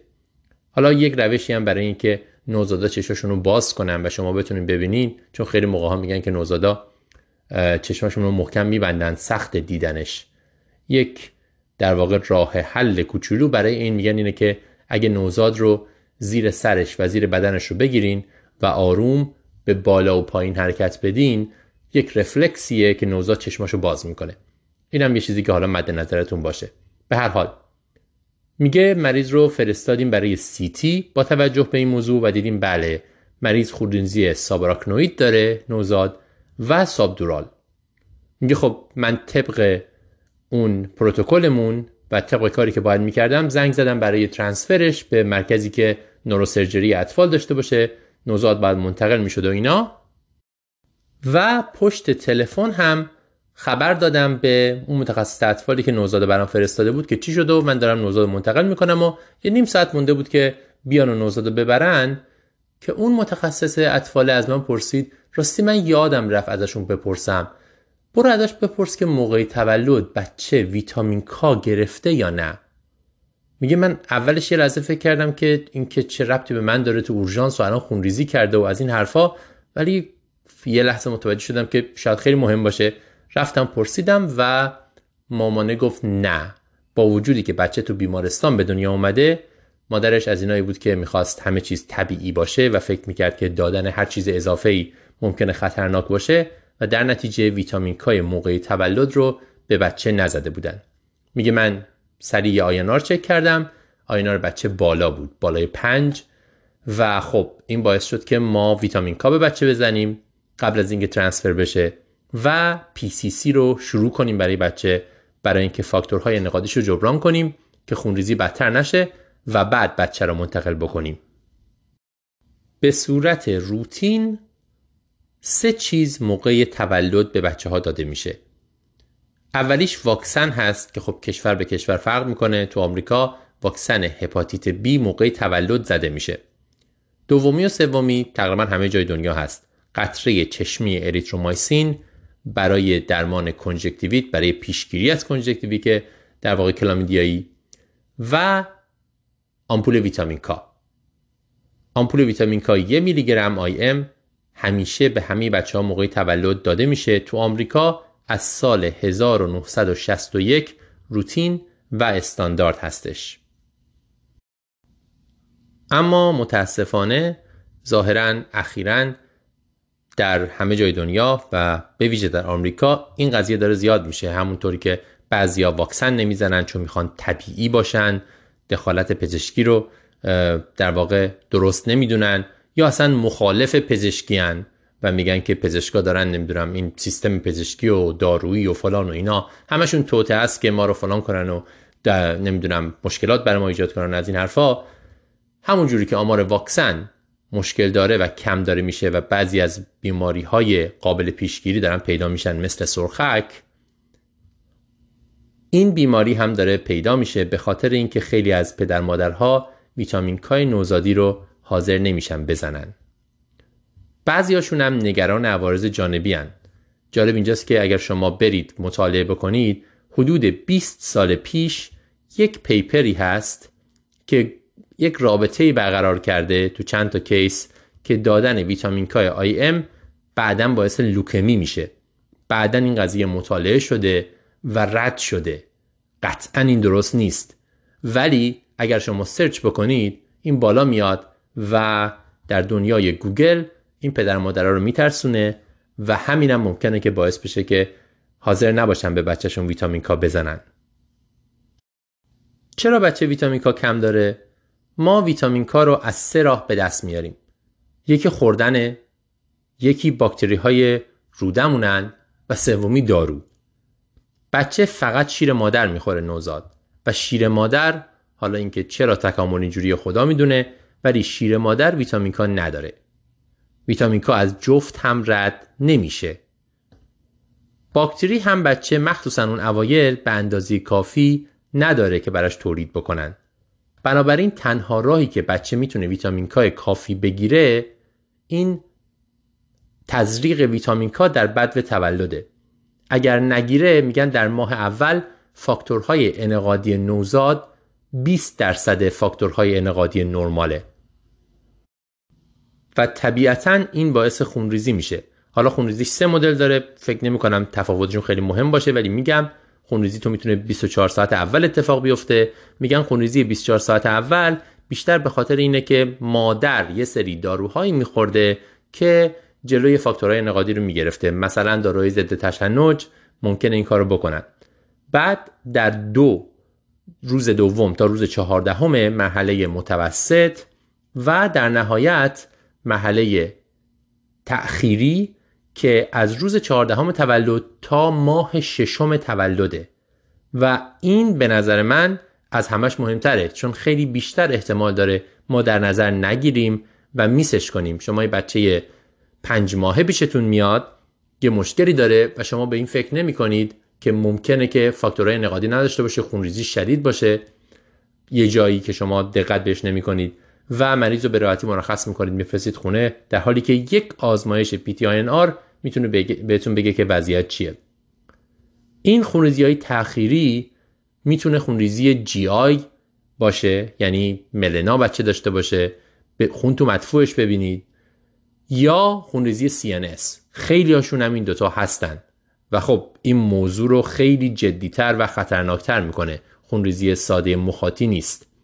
اگرچه مدل های مختلف دیگه هم ممکنه وجود داشته باشه خونریزی که شما رو هوشیار بکنه ممکنه که بچه نوزاد از بند نافش زیاد خون بیاد. ممکنه که خونریزی های مخاطی داشته باشن. اگر شما یه خونریزی یه جایی دیدید بهتره به این فکر کنید از پدر و مادر بپرسیم که آیا ویتامین کا موقع تولدش گرفته یا نه؟ و حتی اگرم گرفته هنوز ممکنه که این مشکل وجود داشته باشه. بنابراین بد نیست. اگر نگران خونریزی هستیم احتمالش رو میدیم یک PT INR check کنیم. یک PT INR می‌تونه تکلیف ما رو تو این قضیه روشن کنه. یعنی یک INR نرمال قضیه رو رول می‌کنه و خیال شما رو راحت می‌کنه. حالا فرض کنیم که آینار بالا بود. چیکار باید بکنیم؟ درمانش یک میلی گرم ویتامین کاست وی یا آی ام. فارغ از وزن بچه. یک میلی گرم وی یا آی ام. خیلی راحته. یاد به یاد سپردن این دوز. و البته اگر خونریزی وجود داره مخصوصا خونریزی جدی جی آی یا CNS شما حتما باید FFP یا اگه دارین PCC هم بدین تا فاکتورهای انقادی رو به صورت حاد و سریع جبران کنید. وقتی بچه بیقرار در واقع که زیاد گریه می‌کنه یا تغییر سطح هوشیاری داره یا به اندازه کافی غذا نمی‌خوره پیشتون میارن. همونجوری که می‌دونید تشخیص افتراقی ها خیلی گسترده است. اولین چیزی که همه ما بهش فکر می‌کنیم معمولا سپسیسه. خیلی چیزهای دیگه باید بهش فکر کنیم. از نمی‌دونم تورنیکه مو گرفته اینکه یه مو پیچیده باشه دور یکی از انگشتای پا مثلا تا اینکه یک خراش قرنیه وجود داشته باشه تا چیزای جدی مثل همونجوری که گفتم سپسیس این رو هم به لیستمون اضافه کنیم. بیماری خونریزی دهنده نوزادی که تا ماه ششم زندگی می‌تونه اتفاق بیفته. احتمالش بیشتره اگر که موقع تولد به بچه ویتامین کا نزده باشن و با وجود این احتمالش هنوز وجود داره اگر که بچه ویتامین کا هم گرفته باشه. بنابراین اگر که نگران خونریزی هستیم حتما یک پی تی آر چک بکنیم تا ماه ششم بعد از تولد. اینم بگم که برای کیس داستان چه اتفاقی افتاد. این نوزاد منتقل شد به بیمارستانی که نوروسرجری داشت همونجوری که گفتم. عمل شد. مدت طولانی تو بیمارستان بود ولی نتیجه خیلی خوب بود. بالاخره مرخص شد و تا الان که دکتر اندرسون خبر داره ازش حدود یکی دو سال بعد رشدش طبیعیه و یک بچه نرماله ما چند ماه پیش توی امرپ مفصل درباره بوپرونورفین و استفادهش برای اختلال مصرف اوپیوید صحبت کردیم. قسمت بسیار مهمی هم بود خود من چند بار گوش دادم و دارم سعی می‌کنم ازش استفاده کنم. ذهنیت آدم رو نسبت به اعتیاد به اوپیوید عوض می‌کنه. اما تو این قسمت می‌خوایم یک قدم از اون فراتر بریم. یک مصاحبه با یک متخصص طب اورژانس در شهر کمدن در نیوجرسی آمریکا اینا اومدن برنامه بوپرونورفین رو گسترده تر کردن حتی به EMS، آمبولانس و prehospital هم کشوندن یه مروری بکنیم اول به بوپرونورفین که توی guideline ACEP American College of Emergency Physicians در فوریه 2020 هم اومده. می‌دونیم که اونجا گفتیم که بوپرونورفین درمان دراز مدت اختلال مصرف اوپیوید هست. باید موقعی شروع بشه که مریض توی ویدراله بنابراین یکی از بهترین موقع ها وقتی که مریض میاد اووردوز کرده بهش نالوکسان زدیم و در نتیجه مریض تو ویدراله قبلا نالوکسان در واقع تنها درمان اووردوز اوپیوید بود. ولی الان میگیم نالوکسان اولین قدمه. چون اگر شما درمان رو با بوپرونورفین ادامه ندید و فقط به همون نالوکسان بسنده کنید و مریض رو بفرستید بیرون مریض دوباره اووردوز می‌کنه. به احتمال بسیار زیاد. آمار میگه یک از هر ده نفر مریضی که اووردوز می‌کنه و نالوکسان می‌گیره در سال آینده به خاطر اووردوز اوپیوید میمیره. یک از ده. هر مریضی همونجور که گفتیم اگر که ما بدونیم یک دهم احتمال داره در طول سال آینده بمیرن خیلی خیلی بیشتر حواسمون رو جمع می‌کنیم و بهش دقت می‌کنیم. در حالی که در مورد این بیماری به خاطر اون در واقع برچسبایی که همراش هست و به خاطر اینکه میندازیم گردن خود مریض و حالا اعتیاده و نکشه و نمی‌دونم نزنه و غیره اینو در نظر نمی‌گیریم و خیلی از این مریض ها میمیرن. این تغییر ذهنیت داره انجام میشه که نالوکسان درمان اووردوز هست ولی فقط اولین قدمشه. بعد شما بوپرونورفین رو باید شروع کنید. برای اینکه در دراز مدت از اووردوز این مریض ها مرگشون و همینطور هم اختلال function شون. این مریض ها معتادن طبیعتا و از کار و زندگی میفتن اینجوری با بوپرونورفین برمیگردونیشون به زندگی. مشکل بوپرونورفین مشکل عمدهش برای اینکه شروع کنین تو اورژانس اون follow up و نوبت دادن و بقیه چیز هاست چون شما کافی نیستش که بوپرونورفین رو تو اورژانس بدید برای مریضی که تو withdrawal ه و بعد بفرستینش خونه. این مریض باید نوبت داشته باشه بره دکتر dose مرتب بگیره. بوپرونورفین دارویی که باید هر روز مریض بخوره. وگرنه کمکی شما به مریض نکردیم. حالا اینا اومدن همه اینا رو ما می‌دونیم برای اورژانس. حالا این اومدن تو شهر Camden توی بیمارستان Cooper یک برنامه ای طراحی کردن که این کار رو ببرن حتی تو آمبولانس توی field. طبیعتا اینجوری نیستش که برنامه رو همینجوری شروع کرده باشن. لازم بوده که چندین کلینیک رو با خودشون همراه کنن. چندین متخصص در واقع اعتیاد رو درگیر کنن نوبت داشته باشن که به مریض ها بدن و خیلی آدم های دیگه درگیر قضیه شدن. افراد آمبولانسشون افراد EMS شون رو هم آموزش دادن training برشون گذاشتن هم آنلاین هم حضوری و مراحل قانونیش رو هم طی کردن اجازهش رو از شهردار گرفتن بردنش دادگاه و خلاصه خیلی کارهای مختلفی انجام شده تا به این مرحله اجرایی برسه. اما چرا اصلا این کار لازم بوده اول از همه؟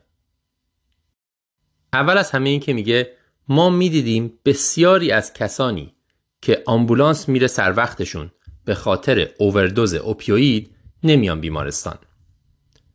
میگه میزان نپذیرفتن انتقال به بیمارستان تا سه چهار سال پیش حدود 3 درصد بوده فقط. اما بعد از اون از موقعی که نالوکسان خیلی بیشتر پذیرفته شده و جرم زدایی شده از مصرف اوپیوید و مریضا می‌دونن که اگر که زنگ بزنن دچار دردسر نمیشن و زنگ می‌زنن این میزان به 36 درصد رسیده.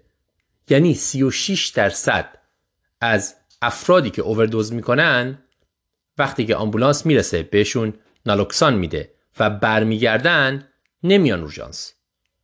میگن که نمی‌خواد. همینجا کافیه ما رو ول کنید. و به این ترتیب هیچ وقت متخصص طب اورژانس رو نمی‌بینن هیچ وقت به اورژانس نمیان و در نتیجه هیچ وقت بهشون پیشنهاد نمیشه که وارد درمان بوپرونورفین بشن. این آمار بسیار بالاییه.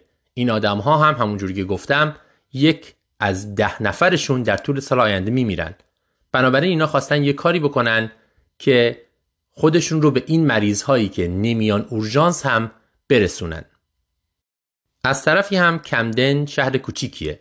میگه حتی افراد پراهاسپیتال ما افراد EMS ما خیلی از این آدما رو می‌شناسن. چون مرتب زنگ می‌زنن مرتب باشون درگیرن و ماهی دو سه بار میرن بالا سرشون به دلایل مختلف. می‌دونن کی اختلال مصرف اوپیوید داره چجوری وضعش و غیره. اینا همه توی شهر کوچیک همدیگه رو می‌شناسن.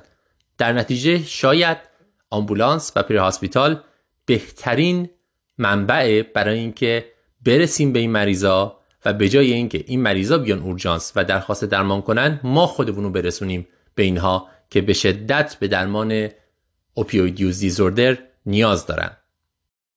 حالا گفتم این افراد EMT آموزش دیدن هم تو کلاس هم با ویدیو درباره اینکه بوپرونورفین چیه چرا داریم استفاده می‌کنیم فارماکولوژیش چیه یه آزمایش خلاصه دو سه روزه. یه آموزش خلاصه دو سه روزه.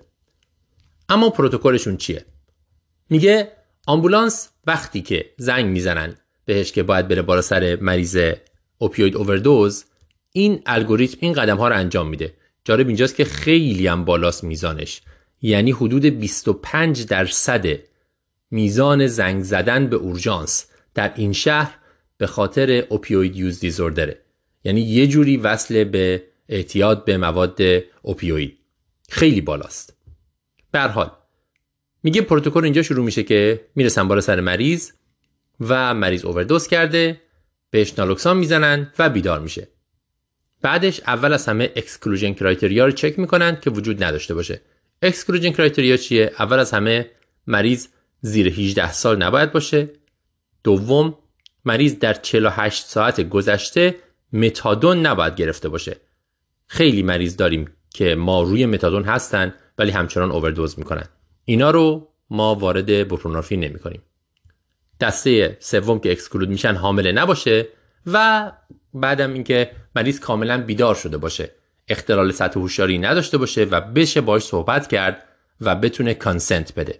پس زیر 18 ساله ها کسایی که در 48 ساعت گذشته متادون مصرف کردن کسایی که حاملن و کسایی که بعد از نالوکسان هنوز اختلال سطح هوشیاری دارن حذف میشن.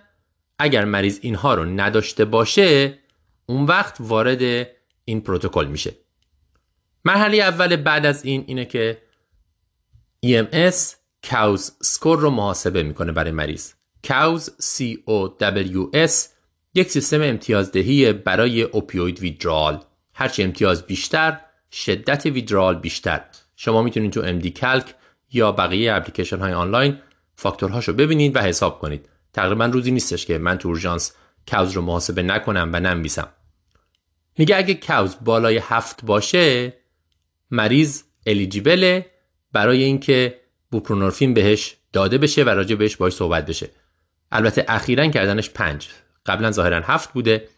اخیرا دیدن که پراسپیتالشون خیلی خوب داره کار می‌کنه و خوب حساب می‌کنه. گفتم پنجم خوبه. پس کاوز پنج به بالا رو وارد پروتکل می‌کنن. البته میگه اگه کاوز زیر پنج باشه هم یک دسته از مریض ها رو بازم وارد پروتکل می‌کنن. اونایی که در 72 ساعت قبل از این اووردوز هیچ دوز دیگه ای نگرفته بوده باشن از اوپیوید خیلی از مریضا هستن. مثلا زندان بودن اونجا دسترسی نداشتن اومدن بیرون اوپیوید اووردوز کردن. یعنی در طول سه روز گذشته هیچ مصرف نکردن. اینا ممکنه که ویدرال شدیدی نداشته باشن که ازشون پایین باشه. ولی همچنان اینها رو هم الیجیبل می‌دونن. حالا اینا رو حذف بکنیم. فرض کنیم همون کوز بالای هفت یا پنج رو وارد می‌کنن شروع می‌کنن باهاشون صحبت کردن درباره بوپرونورفین. اگر مریض قبول کرد یعنی فوایدش رو میگن سوالاتش رو جواب میدن بهش پیشنهاد می‌کنن. اگر مریض قبول کرد اینجا آمبولانس زنگ می‌زنه برای پزشک کشیک. موضوع رو توضیح میده و از اون تایید می‌گیره که به این مریض بوپرونورفین بدن. همچنان با همه آموزش ها خود آمبولانس داره اینو نمیده. بلکه زنگ می‌زنن از یه پزشک تلفنی تایید می‌گیرن. اگر پزشک که معمولا متخصص اعتیاد هست یا متخصص بورژانس هست یا متخصص داخلی هست. اگر که اون پزشک تایید کرد همیشه هم 24 ساعته یه نفر آنکال هست. درمان رو شروع می‌کنن. درمان چیه؟ 16 میلی گرم دوز اول بوپرونورفین رو به صورت زیرزبونی میدن به مریض. 16 میلی گرم دوز بالاییه. اگه یادتون باشه ما گفتیم که 4 میلی گرم 4 میلی گرم میدیم برای اینکه علائم ویدرال برطرف بشه. ولی اینا گفتن که ما برای اینکه سختش نکنیم از همون اول با دوز بالا شروع کردیم. به خاطر اینکه می‌دونستیم که خیلی موقع ها بوپرونورفین کم ممکنه که علائم ویدرال رو شروع کنه. و بعد درمانش بوپرونورفین بیشتره. بنابراین گفتیم اون مرحله رو حذف کنیم یه دفعه دوز بالا بدیم که احتمال ویدرال رو هم کم کنیم. این باعث میشه که مریضا بیشتر بخوان که درگیر مطالعه بشن درگیر کار بشن و وارد این پروتکل بشن. بنابراین با دوز بالا بوپرونورفین اولیه رو به مریض میدن. 16 میلی گرم بهشون میدن. اون دانسترون هم دارن که اگر مریض تهوع استفراغ گرفت یه دوز بهش بدن. 8 میلی گرم دیگه هم بوپرونورفین رو آماده دارن که اگر علائم ویدرال برطرف نشد و COWS score مریض پایین نیومد اون 8 میلی گرم رو هم به مریض بدن. پس با اون شرایطی که گفتم بعد از اینکه مطمئن شدن که exclusion criteria نداره و COWS بالای 7 یا حالا 5 با مریض صحبت می‌کنن. اگر مریض قبول کرد زنگ می‌زنن به پزشک و اگر اون تایید کرد 16 میلی گرم بوپرونورفین رو به مریض میدن. اگر علائم ویدرال برطرف نشد 8 میلی گرم دیگه هم به مریض میدن. کار بعدی که می‌کنن اینه که یه کارت به مریض میدن که آدرس یک کلینیک روش هست و یه نوبت. فردا ساعت 9 صبح. شما میری اینجا برای اینکه دوز بعدی تو بگیری و ارزیابی بشی. همونجا کارت و نوبت آماده است میدن دست مریض. بعد از این اینجا از مریض می‌پرسن حالا می‌خوای ببریم بیمارستان اورژانس یا نه؟ خیلی هاشون میگن آره و خیلی هاشون هم میگن نه همونجوری که گفتیم. ولی موضوع اینه که اگر مریض نخواد بره اورژانس هم کار اصلی که باید انجام بشه انجام شده. مریض درمان بوپرونورفین رو شروع کرده و بهش نوبت هم داده شده که ادامه بده. طبیعتا همونجوری که گفتم چالش های زیادی سر این کار وجود داشته که اینا حلش کردن. مشکلات قانونی حقوقی بوده که آمبولانس به مریض بوپرونورفین بده بدون که پزشک اونجا باشه و ببینه. مشکل نوبت باید حل بشه. کارت های نوبت باید در دسترس EMS باشه و بدونن و کلینیکا باید در جریان باشن و همکاری بکنن. و در نهایت بعضی از مریض ها هم با همه این مراحل نمی‌خوان. میگن نه من هنوز آماده نیستم هنوز می‌خوام مصرف کنم و غیره. اونا هم میشه باشون حرف زد بعضی موقع موفق بعضی موقع نه. این میگه تجربه ما اینه که مهمترین دلیل ترس مریض ها از اینکه وارد بشن اینه که از ویدرال میترسن و شنیدن که بوپرونورفین ویدرال میده. درسته بوپرونورفین ویدرال میده در مریضی که توی ویدرال نیست. این رو میگه باید به مریض ها گفت و اینکه ما داریم این کار رو انجام میدیم همونجور که گفتم شهر کوچیکیه و این خبر پخش میشه و روز به روز آدمای بیشتری دارن به ما اعتماد می‌کنن و وارد پروتکل میشن برای درمان اختلال مصرف اوپیوید. برنامه خیلی کند داره شروع میشه. تازه دارن اولین مطالعه های این در واقع روش رو منتشر می‌کنن. در واقع میگه که تا حالا ما به حدود چهل مریض این رو آمبولانس پیشنهاد کرده که قبول کردن و وارد مطالعه شدن و از این چهل مریض حدود 66 درصدشون فرداش نوبتشون رو رفتن. این آمار خیلی خیلی خوبیه. تقریبا معادل آمار مریض هایی که تو اورژانس میان و نوبت اولشون رو میرن. اگر که اندازه بزرگتر بشه اینا تازه یک سیستم آمبولانس رو درگیر کردن. اگه سیستم های بیشتری رو درگیر بکنن تعداد بسیار زیادی آدم جونشون نجات داده میشه و برمیگردن به جامعه از اعتیاد. نکته شاید مهمترش هم اینه که میگه هیچ کسی بر اساس بوپرونورفین تا حالا توی ویدرال نرفته از بین این چهل تا و هیچ کسی هم دچار اوور سدیشن نشده که بوپرونورفین خودش باعث بشه که مریض دچار اووردوز بشه و حالش بد بشه. یعنی تا حالا عوارض جانبی تو این چهل تا نداشتن. غیر از فایدهش برای مریض ها نکته خیلی جالب اینه که میگه این خیلی هم فایده داشته برای کارکنان آمبولانس ما و سیستم درمانی ما. به خاطر اینکه یکی از عوامل فرسودگی شغلی یا برناوت احساس نارضایتی از کاری که داریم می‌کنیم. احساس اینه که ما کارمون بیفایده است. خیلی موقع ها باعث میشه که ما فاصله بندازیم بین خودمون و مریض چون می‌دونیم به این مریضا مریضایی هستن که چه می‌دونم ماهی دو بار میان به خاطر همین مشکل. نالوکسان بهشون می‌زنی برمیگردن مرخص میشن یه هفته بعد دوباره میان با اووردوز نالوکسان بهشون می‌زنی برمیگردن و غیره. این مریضا رو مرتب می‌بینیم و خیلی موقع ها وقتی این مریض میاد می‌دونیم که این قرار بره و دوباره بیاد و این احساس نارضایتی از ما میده از کاری که داریم می‌کنیم. سر مریضم خالی می‌کنیم. که تو که داری بری برمیگردی. چه فایده داره که من الان درمانت کنم؟ بالاخره میمیری. به زودی میمیری. و این فاصله انداختن نه تنها باعث میشه که ما خوب از مریض مراقبت نکنیم بلکه احساس رضایت شغلی ما رو هم به شدت پایین میاره. خیلی موقع ها مریض رو سرزنش کردن روی خود ما تاثیر می‌ذاره. احساس رضایت رو ما رو پایین میاره عصبانیمون می‌کنه دپرسمون می‌کنه و فرسودگی ما رو بالا می‌بره. میگه یکی از نتایجی که ما دیدیم تو مطالعهمون این بود که احساس رضایت کارکنان آمبولانس به شدت بالا رفت. احساس کردن دارن یه کار مفید انجام میدن و کارشون فایده داره و واقعا دارن یک نفر رو نجات میدن. همه ما این تجربه رو داریم. روزی که تو اورژانس کار می‌کنیم و واقعا یک نفر رو نجات میدیم یه هایپرکالمی رو کشف می‌کنیم و نجاتش میدیم با روزی که از صبح تا شب با مریضی سر و کار داریم که هیچ تأثیری به نظرمون نداریم خیلی فرق می‌کنه احساس رضایتمون. خلاصه میگه این کار احساس رضایت خود کارکنان آمبولانس رو هم به شدت بالا برده و ما پیش بینی می‌کنیم که این از فرسودگی شغلی جلوگیری کنه.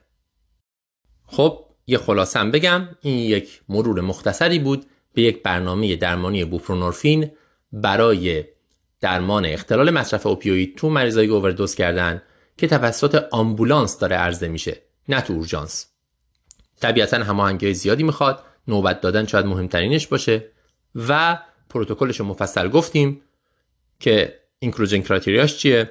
از 16 میلی گرم شروع می‌کنن و 8 میلی گرم بیشتر تو مریضایی که ویدرال دارن با اسکور بالای 7 کوز بالای 7 و نتایجش رو هم گفتیم که به نظر می‌رسه که مریض ها راضی و از همه شاید نه از همه مهمتر ولی خیلی مهم به رضایت کارکنان آمبولانس از کارشون هم اضافه می‌کنه و این باعث میشه که از فرسودگی شغلی جلوگیری کنه. این نکته به نظر من یادآوریش همه جا لازمه. هر چقدر که ما احساس کنیم کارمون بیفایده است فرسودگی خودمون بیشتر میشه. و هر چقدر احساس کنیم که مفیدتریم خوشحالی خودمون و رضایتمون از کارمون بیشتر میشه. اینم خلاصه مطلب.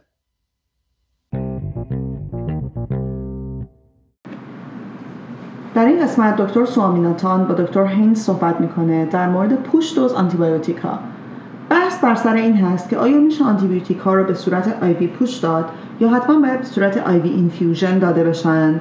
طی معمولا سی دقیقه یک ساعت حالا بستگی به آنتیبیوتیکش داره. حالا علت این بحث چی هست؟ در سال 2017 طوفان ماریا باعث خرابی های زیادی در جزایر کارائیب و پورتوریکو شد. یکی از مسائلی که این طوفان به وجود آورد این که خیلی از اینه که خیلی از مراکز توزیع مایعات وریدی دچار مشکل شدن و مایعات وریدی در آمریکا کم اومد. و این باعث شد که خیلی از پزشکای به خصوص اورژانس اقلا موقتی انواع و اقسام داروها به خصوص آنتیبیوتیک ها رو به صورت IV push بدن به جای IV infusion که در استفاده از مایعات وریدی صرفه جویی بشه.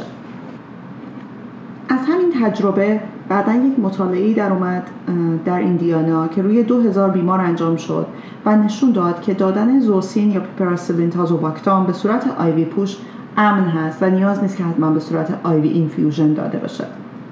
ولی آیا هر آنتیبیوتیکی رو میشه به صورت IV push داد؟ و چرا ما کلا دوست داریم که IV پی... چرا اصلا ما داریم بحث می‌کنیم راجع به اینکه آنتیبیوتیک ها رو IV push بدیم؟ مگه IV infusion چه ایرادی داره؟ خب یه ایرادش که همون این هست که باید با مایعات وریدی ترکیب بشه و خب اگر مایعات وریدی کم بود باشه مثل همین مسئله طوفان ماریا که گفتم خب یکم دادنش سخت میشه. ثانیا یعنی که شما وقتی که میان IV infusion میدین آنتیبیوتیک ها رو به مدت حالا نیم ساعت یا هر مدتی که اون آنتیبیوتیک باید در طیش داده بشه یه رگ مریض رو در واقع درگیر کرده. یعنی یک IV شما فقط معطل این آنتیبیوتیک هست.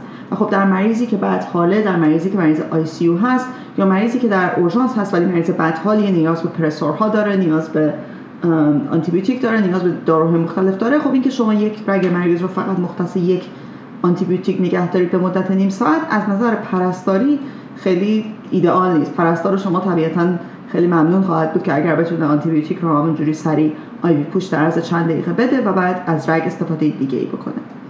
آنتیبیوتیک هایی که FDA برای IV push امن دونسته شامل اینها هستند. در دسته پنی‌سیلین ها آمپی‌سیلین، نفسیلین، اوگزاسیلین در سفالوسپورین ها سفازولین، سفوتاکسیم، سفوتتان، سفاکسیتین، سفوراکسیم و سفتازیدیم کارباپنم ها مثل مروپنم و مونوباکتام ها مثل ازترونام یه سری آنتیبیوتیک های دیگه هم هستن که FDA هنوز برای IV push تاییدشون نکرده ولی به قدر کافی مدرک و تحقیقات برای امن بودنشون وجود داره و دکتر هینز میگه که میشه اینها رو هم به صورت IV push استفاده کرد اینها شامل جنتامایسین، توبرامایسین، ارتاپنم، سفپیم، سفتریاکسون و پیپراسیلین تازوباکتام هستند.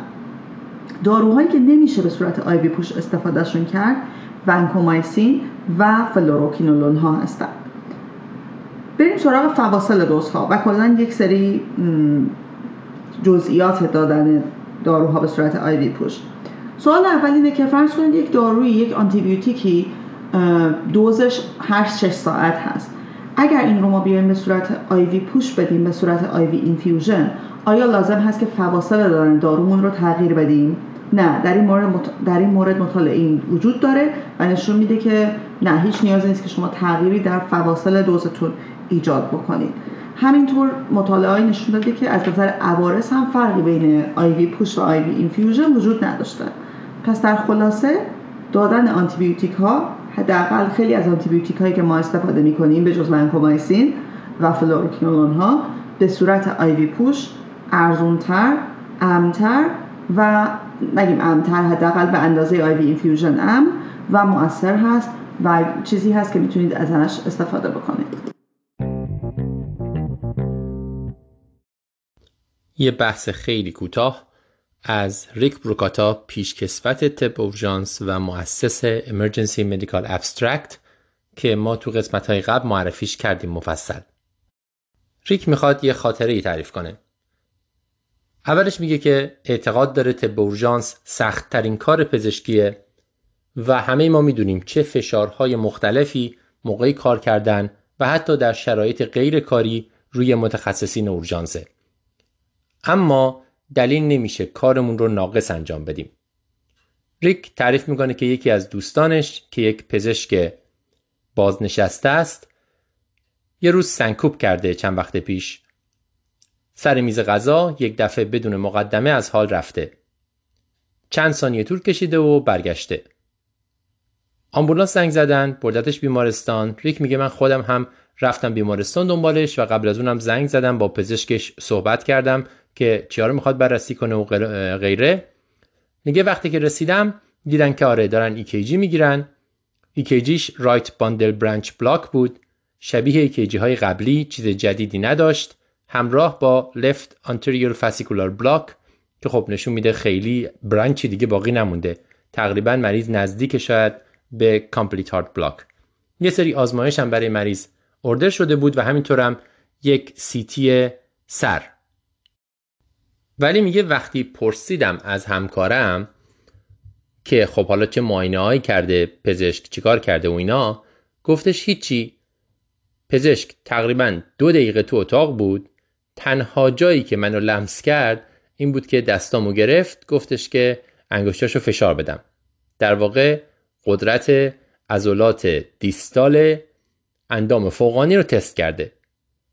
stethoscope از جیبش در نیاورد حتی به قلب و ریه گوش نداد دست رو شکم من نذاشت هیچ معاینه نورولوژیک دیگه ای هم انجام نداد. فقط همین. و به جاش همونجوری که گفتم EKG و آزمایشات و CT سر رو order کرد. دیگه فکر کنم می‌دونین چی می‌خوام بگم و Rick می‌خواد چی بگه. وقت گذاشتن برای مریض و معاینه دقیق مریض کاریه که نه تنها به ما در تشخیص و درمان کمک می‌کنه بلکه رابطه ایجاد می‌کنه بین ما و مریض. مریض اینو از ما انتظار داره. خیلی موقع ها ما هیچ کاری ممکنه نتونیم بکنیم. ولی حداقل کاری که می‌تونیم بکنیم توجه کردن و گوش دادنه. هیچ EKG هیچ آزمایشی و هیچ عکسی جایگزین رابطه پزشک و بیمار نمیشه. ریک میگه در مورد این دوستم پزشکی که اومد سابقه این مریض اصلا نپرسید. ریوی آف سیستم که اصلا هیچی. داستان رو کاملا نپرسیده بود. هیستوریش خلاصه خیلی ناقص بود. و در مورد ماینه هم همونجوری که گفتم فقط گفتش که انگشتای من فشار بده. همین. این کار اول از همه غیر از تشخیص های اشتباه که گردن ما خواهد انداخت اول از همه اعتماد بین پزشک و بیمار رو مختل می‌کنه. وظیفه اول ما تو اورژانس اینه که مریض راضی باشه. مریض احساس کنه ما بهش توجه کردیم. حتی اگر کاری نمی‌تونیم بکنیم. بعدش ریک راجع به یک مطالعه صحبت می‌کنه که در سپتامبر 2019 در UCLA انجام شده. اینا نه تا رزیدنس رو ورداشتن موقع کار نگاه کردن و مونیتور کردن. بهشون گفته بودن شما دارین مونیتور میشین ولی بهشون گفتن داریم به خاطر اینکه چقدر سریع کار رو انجام میدین و efficiency تون چقدره در واقع مونیتور میشین. در حالی که هدف این نبوده. هدف این بوده که مونیتورشون کنن ببینن چقدر از کارهایی که می‌نویسن تو چارت مریض انجام دادن رو واقعا انجام دادن. جالب اینجاست که از بین این این اولش ده تا رزیدنت بودن ولی یکیشون وقتی که فهمیده که علت مطالعه چیه اومده بیرون و consent ش رو پس گرفته. هر حال این نه نفر رو بررسی کردن به طور متوسط دیدن به عنوان مثال اینا 5 تا سوال review of system می‌پرسن ولی 14 تا document می‌کنن تو چارت مریض. به طور متوسط 5 سیستم بدن رو معاینه می‌کنن ولی 8 تا رو document می‌کنن. این مطالعه همونجور که گفتم تو سپتامبر 2019 چاپ شده و ریک فکر می‌کنه که همه پزشکان اورژانس باید اینو بخونن. این کار اعتماد بین ما و مریض رو مخدوش می‌کنه. به ضرر تخصصمون هم هست. اگرچه مهمتر از همه چیز اینه که مریضا راجع به ما چی فکر می‌کنن. این یک خلاصه کوچیک راجع به توصیه Rick به تمام متخصصین اورژانس در همه جای دنیا که با مریض ارتباط خوبی برقرار کنید. و اولین قدم تو این ارتباط اینه که درست با مریض صحبت کنید سابقه خوب بگیرید و مریض رو درست و کامل معاینه کنید. imaging آزمایش هیچ وقت جایگزین یک ویزیت درست پزشک نیست.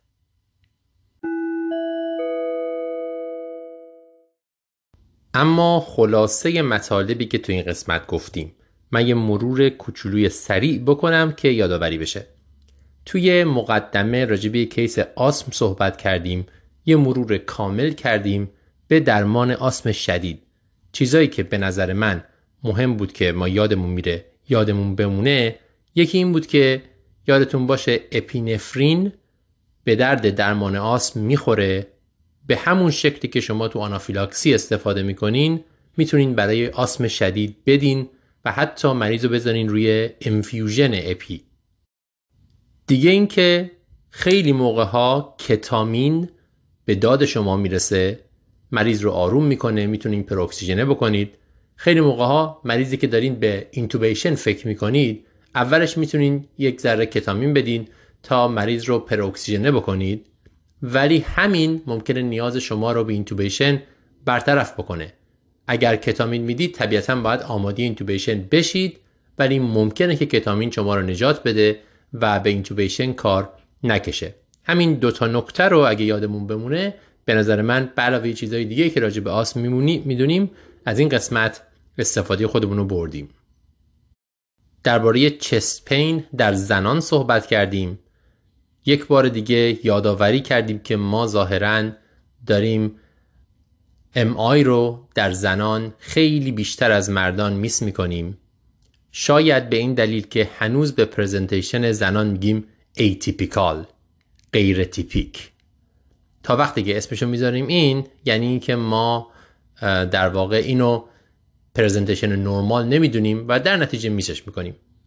مطالعه ای رو بررسی کردیم که می‌گفت زنها هم مثل مردها وقتی که MI دارن با chest pain مراجعه می‌کنن. تنها فرقش اینه که زنها بیشتر علائم دیگه هم همراهش دارن مثل تنگی نفس، تهوع، سرگیجه اینا رو هم گزارش می‌کنن. ولی chest pain تو همشون وجود داره و میشه همین رو این در واقع نشونه رو گرفت که بریم دنبال تشخیص سکته احتمالی قلبی. ضمنا در سنین جوان در زنها میزان dissection عروق کرونر خیلی بیشتره. و خیلی موقع ها دلیل MI dissection عروق کرونر هست. ما تو اورژانس نمی‌تونیم اینو تشخیص بدیم.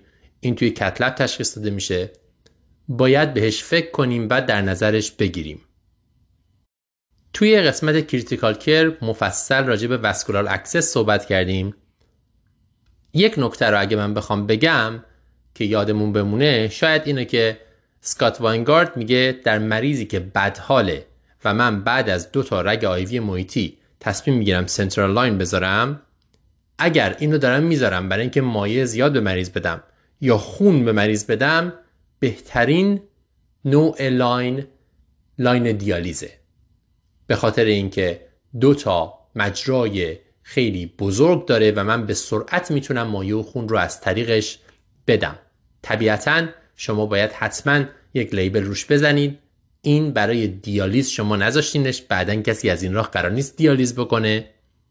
و طبیعتا وقتی تو اورژانس رو شرایط critical می‌ذارید باید به اطلاع تیم تیمی که داره مریض رو بعدا بستری می‌کنه برسونید که در شرایط استریل کامل نذاشتین این line رو. بنابراین شاید در روز بعد باید عوض بشه. یک بحثی راجع به سوختگی ها کردیم. هم توی قسمت تبورجانس در مناطق دوردست و هم در قسمت مرور فصل کورپندیوم امرب. اون چیزایی که به نظر من یادمون بمونه اینه که سوختگی احتیاج به سیلور سولفادیازین دیگه نداره. شما این کرم رو کلا باید بذارید کنار. شما می‌تونید با باسیتراسین پانسمان کنید سوختگی رو. یا اگر که ترانسفر می‌کنید مریض رو اصلا با فقط گاز گاز خیس. کفایت می‌کنه شما احتیاج نیست چیزی روش بمالید. درباره بیماری هموراژیک نوزادی حرف زدیم. یکی از تشخیص افتراقی های نوزاد وقتی میاد با تغییر رفتار یا گریه زیاد یا غذا نخوردن می‌تونه خونریزی باشه. به ویژه اگر ویتامین کای موقع تولد به نوزاد داده نشده باشه. چون ویتامین کا تو شیر مادر نیست نوزاد هم باکتری ندارن منزی کافی. در نتیجه ممکنه ویتامین کاشون کافی نباشه و در معرض خونریزی باشن. اگر شما این سوال رو بپرسید و شک کنید با یه آر می‌تونین این قضیه رو رول اوت کنید یا تشخیص بدید و بعد به بچه ویتامین کا بدید. این هم مد نظرتون تو معاینه نوزادا باشه. راجع به TXA خیلی مفصل صحبت کردیم. دو تا کاربرد TXA که چراغ سبز گرفتن یعنی باید انجام بدیم خونریزی در ترومای شدیده و اپیستاکسی. این دو جا رو می‌دونیم که TXA مفیده. یه بار دیگه بحث کردیم راجع به بوپرونورفین و تأثیرش روی درمان اختلال مصرف اوپیوید که حالا نمی‌خوام وارد جزئیاتش بشم فقط همین یادآوری که چقدر مهمه که ما اسم اعتیاد رو بذاریم کنار اسمش رو بذاریم اختلال مصرف اوپیوید به عنوان یک بیماری باش برخورد کنیم. کمک می‌کنه که این مریض ها درمان رو قبول کنن و از بیماری نجات پیدا کنن در واقع با بوپرونورفین. روشنک هم سه تا بحث بسیار جالب و کاربردی رو گفت. من خلاصه نکات مهم این سه تا بحث رو میگم. اولی سلولیت بود. عفونت های بافت نرم و پوست.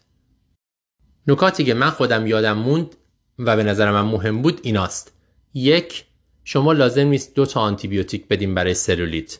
شما با معاینتون اگر که سطح پوست صافه و فقط قرمز شده در مقابل اینکه پستی بلندی داره بعضی جاهاش داره یه خورده چرک میاد و اینا می‌تونید تشخیص بدین که کدوم جرم درگیره و آنتیبیوتیک مناسب رو بدید. اگر صاف استرپتوکوک سفالکسین می‌دید کافیه. و اگر چرک داره برجسته است احتمالا استافیلوکوک. می‌تونین کوتریموکسازول مثلا بدین به مریض یا داکسی سایکلین کلیندامایسین درمان خوبی نیست داروی خوبی نیست تأثیرش پایینه و عوارض جانبیش مثل C. diff هم بالاست. کلیندامایسین نمیدیم. بیشتر این مریض ها احتیاج به کشت خون ندارن. این مریض ها احتیاج به آنتیبیوتیک IV ندارن. و اگر می‌خواید بررسی کنید ببینید بهتر شدن یا نه فرداش 24 ساعت بعدش مناسب نیست. چون معمولا تو 24 ساعت اول سلولیت پاسخ نمیده. حتی ممکنه بزرگتر هم بشه قرمزی. باید حداقل دو روز صبر کنین تا ارزیابی کنین ببینید سلولیت شما داره پاسخ میده به درمان یا نه. من وارد اسم اون دوتا آنتیبیوتیک عجیب تکدوزی هم نمیشم چون زیادی سخته. حالا حالا هم گیرمون نمیاد. اما نارسایی آدرنال. شاید مهمترین بحث این ماه برای من همین تیکه بود چون بعد از شنیدنش و خوندنش متوجه شدم که احتمالا تعداد زیادی نارسایی آدرنال رو من خودم میس کردم. یک مرور مجدد من یه خورده مفصلتر مرور می‌کنم به خاطر اینکه به نظرم خیلی مهمه و خیلی شایعه. نارسایی آدرنال به دلایل مختلفی می‌تونه اتفاق بیفته و یکی از مهمترین و شایع ترین دلایلش استفاده از استروئید در طول سال گذشته است. حتی تزریق داخل مفصلی هم و حتی استفاده استنشاقی هم می‌تونه نارسایی آدرنال ایجاد کنه. بنابراین به نظر من باید تقریبا تو همه مریضایی که میان اورژانس شما نارسایی آدرنال رو در نظر بگیرید. دیگه آیا که هیستوری اینا دارن یا نه مهم نیست چون خیلی موقع ها مریض یادش نمیمونه. کیا باید بهش فکر کنید؟ علائمشون می‌تونه خیلی علائم خفیفی و غیر اختصاصی باشه. مثل درد شکم، حال عمومی بد، خستگی یا شدیدتر مثل تغییر سطح هوشیاری و فشار پایین. موقعی بهش فکر می‌کنید که تو سابقه چیزی باشه که مثلا به صورت مزمن داره استروید استفاده می‌کنه یا این ترکیب ها مریضی که قندش پایینه و فشارش هم پایینه. چرا؟ چون مریضی قندش پایینه قاعدتا باید تاکیکاردیک باشه و فشارش هم بره بالا. اگه نرفته یه جای کار میلنگه نارسایی آدرنال به شدت توش مطرح میشه. پس اولی قند پایین همراه با فشار پایین. دومی وقتی قند پایینه شما دکستروز می‌زنین قند بالا نمیاد. قند 25 یه دی 50 بهش میدی قند بازم 25 اینجا هم باید خیلی فکر کرد به نارسایی آدرنال. سومی اختلالای الکترولیکیه. وقتی که پتاسیم بالاست و سودیوم پایینه. چرا؟ چون وظیفه آلدوسترون اینه که سودیوم رو بیاره بالا پتاسیم ببره پایین. بنابراین وقتی نباشه پتاسیم میره بالا sodium میاد پایین. این ترکیب هایپرکالمی با هایپوناترمی شما رو باید یاد نارسایی آدرنال بندازه. مخصوصا اگه همراه باش گلوکوز هم پایین باشه دیگه تشخیصتون تقریبا 100 درصد میشه. و metabolic اسیدوز بدون anion gap. وقتی anion gap نرماله ولی شما اسیدوز دارین. اینجا هم باید فکر کنید به نارسایی آدرنال. اگر فکر کردید و در نظر گرفتید شما به این مریض باید هیدروکورتیزون بدید که هم به جای کورتیزولش عمل کنه هم به جای آلدوسترونش. 100 میلی گرم دوز اولش تورژانس. طبیعتا اگه هایپوگلیسمی داره بهش قندم می‌دید. اگر که هایپرکالمی داره می‌تونید اون رو هم درمان بکنید. به ویژه اگر تغییر EKG داره حتما بهش کلسیوم می‌دید. ولی خب می‌تونیم بعد از کلسیوم یه خورده صبر کنیم ببینیم پایین میاد یا نه. حالا نپرین روی انسولین و گلوکوز و اینا. اگر مطمئنین. من باشم اگر بالا باشه اون رو هم درمان می‌کنم چون هایپرکالمی چیزی نیست که بشه باش شوخی کرد.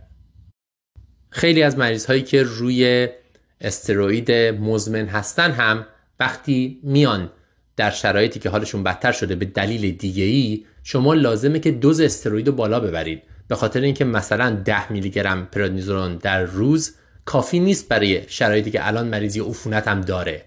شما 10 میلی گرم رو می‌کنین 30 میلی گرم و بعد در عرض دو هفته کم کم تیپرش می‌کنید یعنی اگر مریض روی کرونیک استروئیده فکر نکنید که خب حالا که داره استروید می‌گیره کافیه. باید احتمالا به خاطر شرایط استرس اینو بالا ببرید.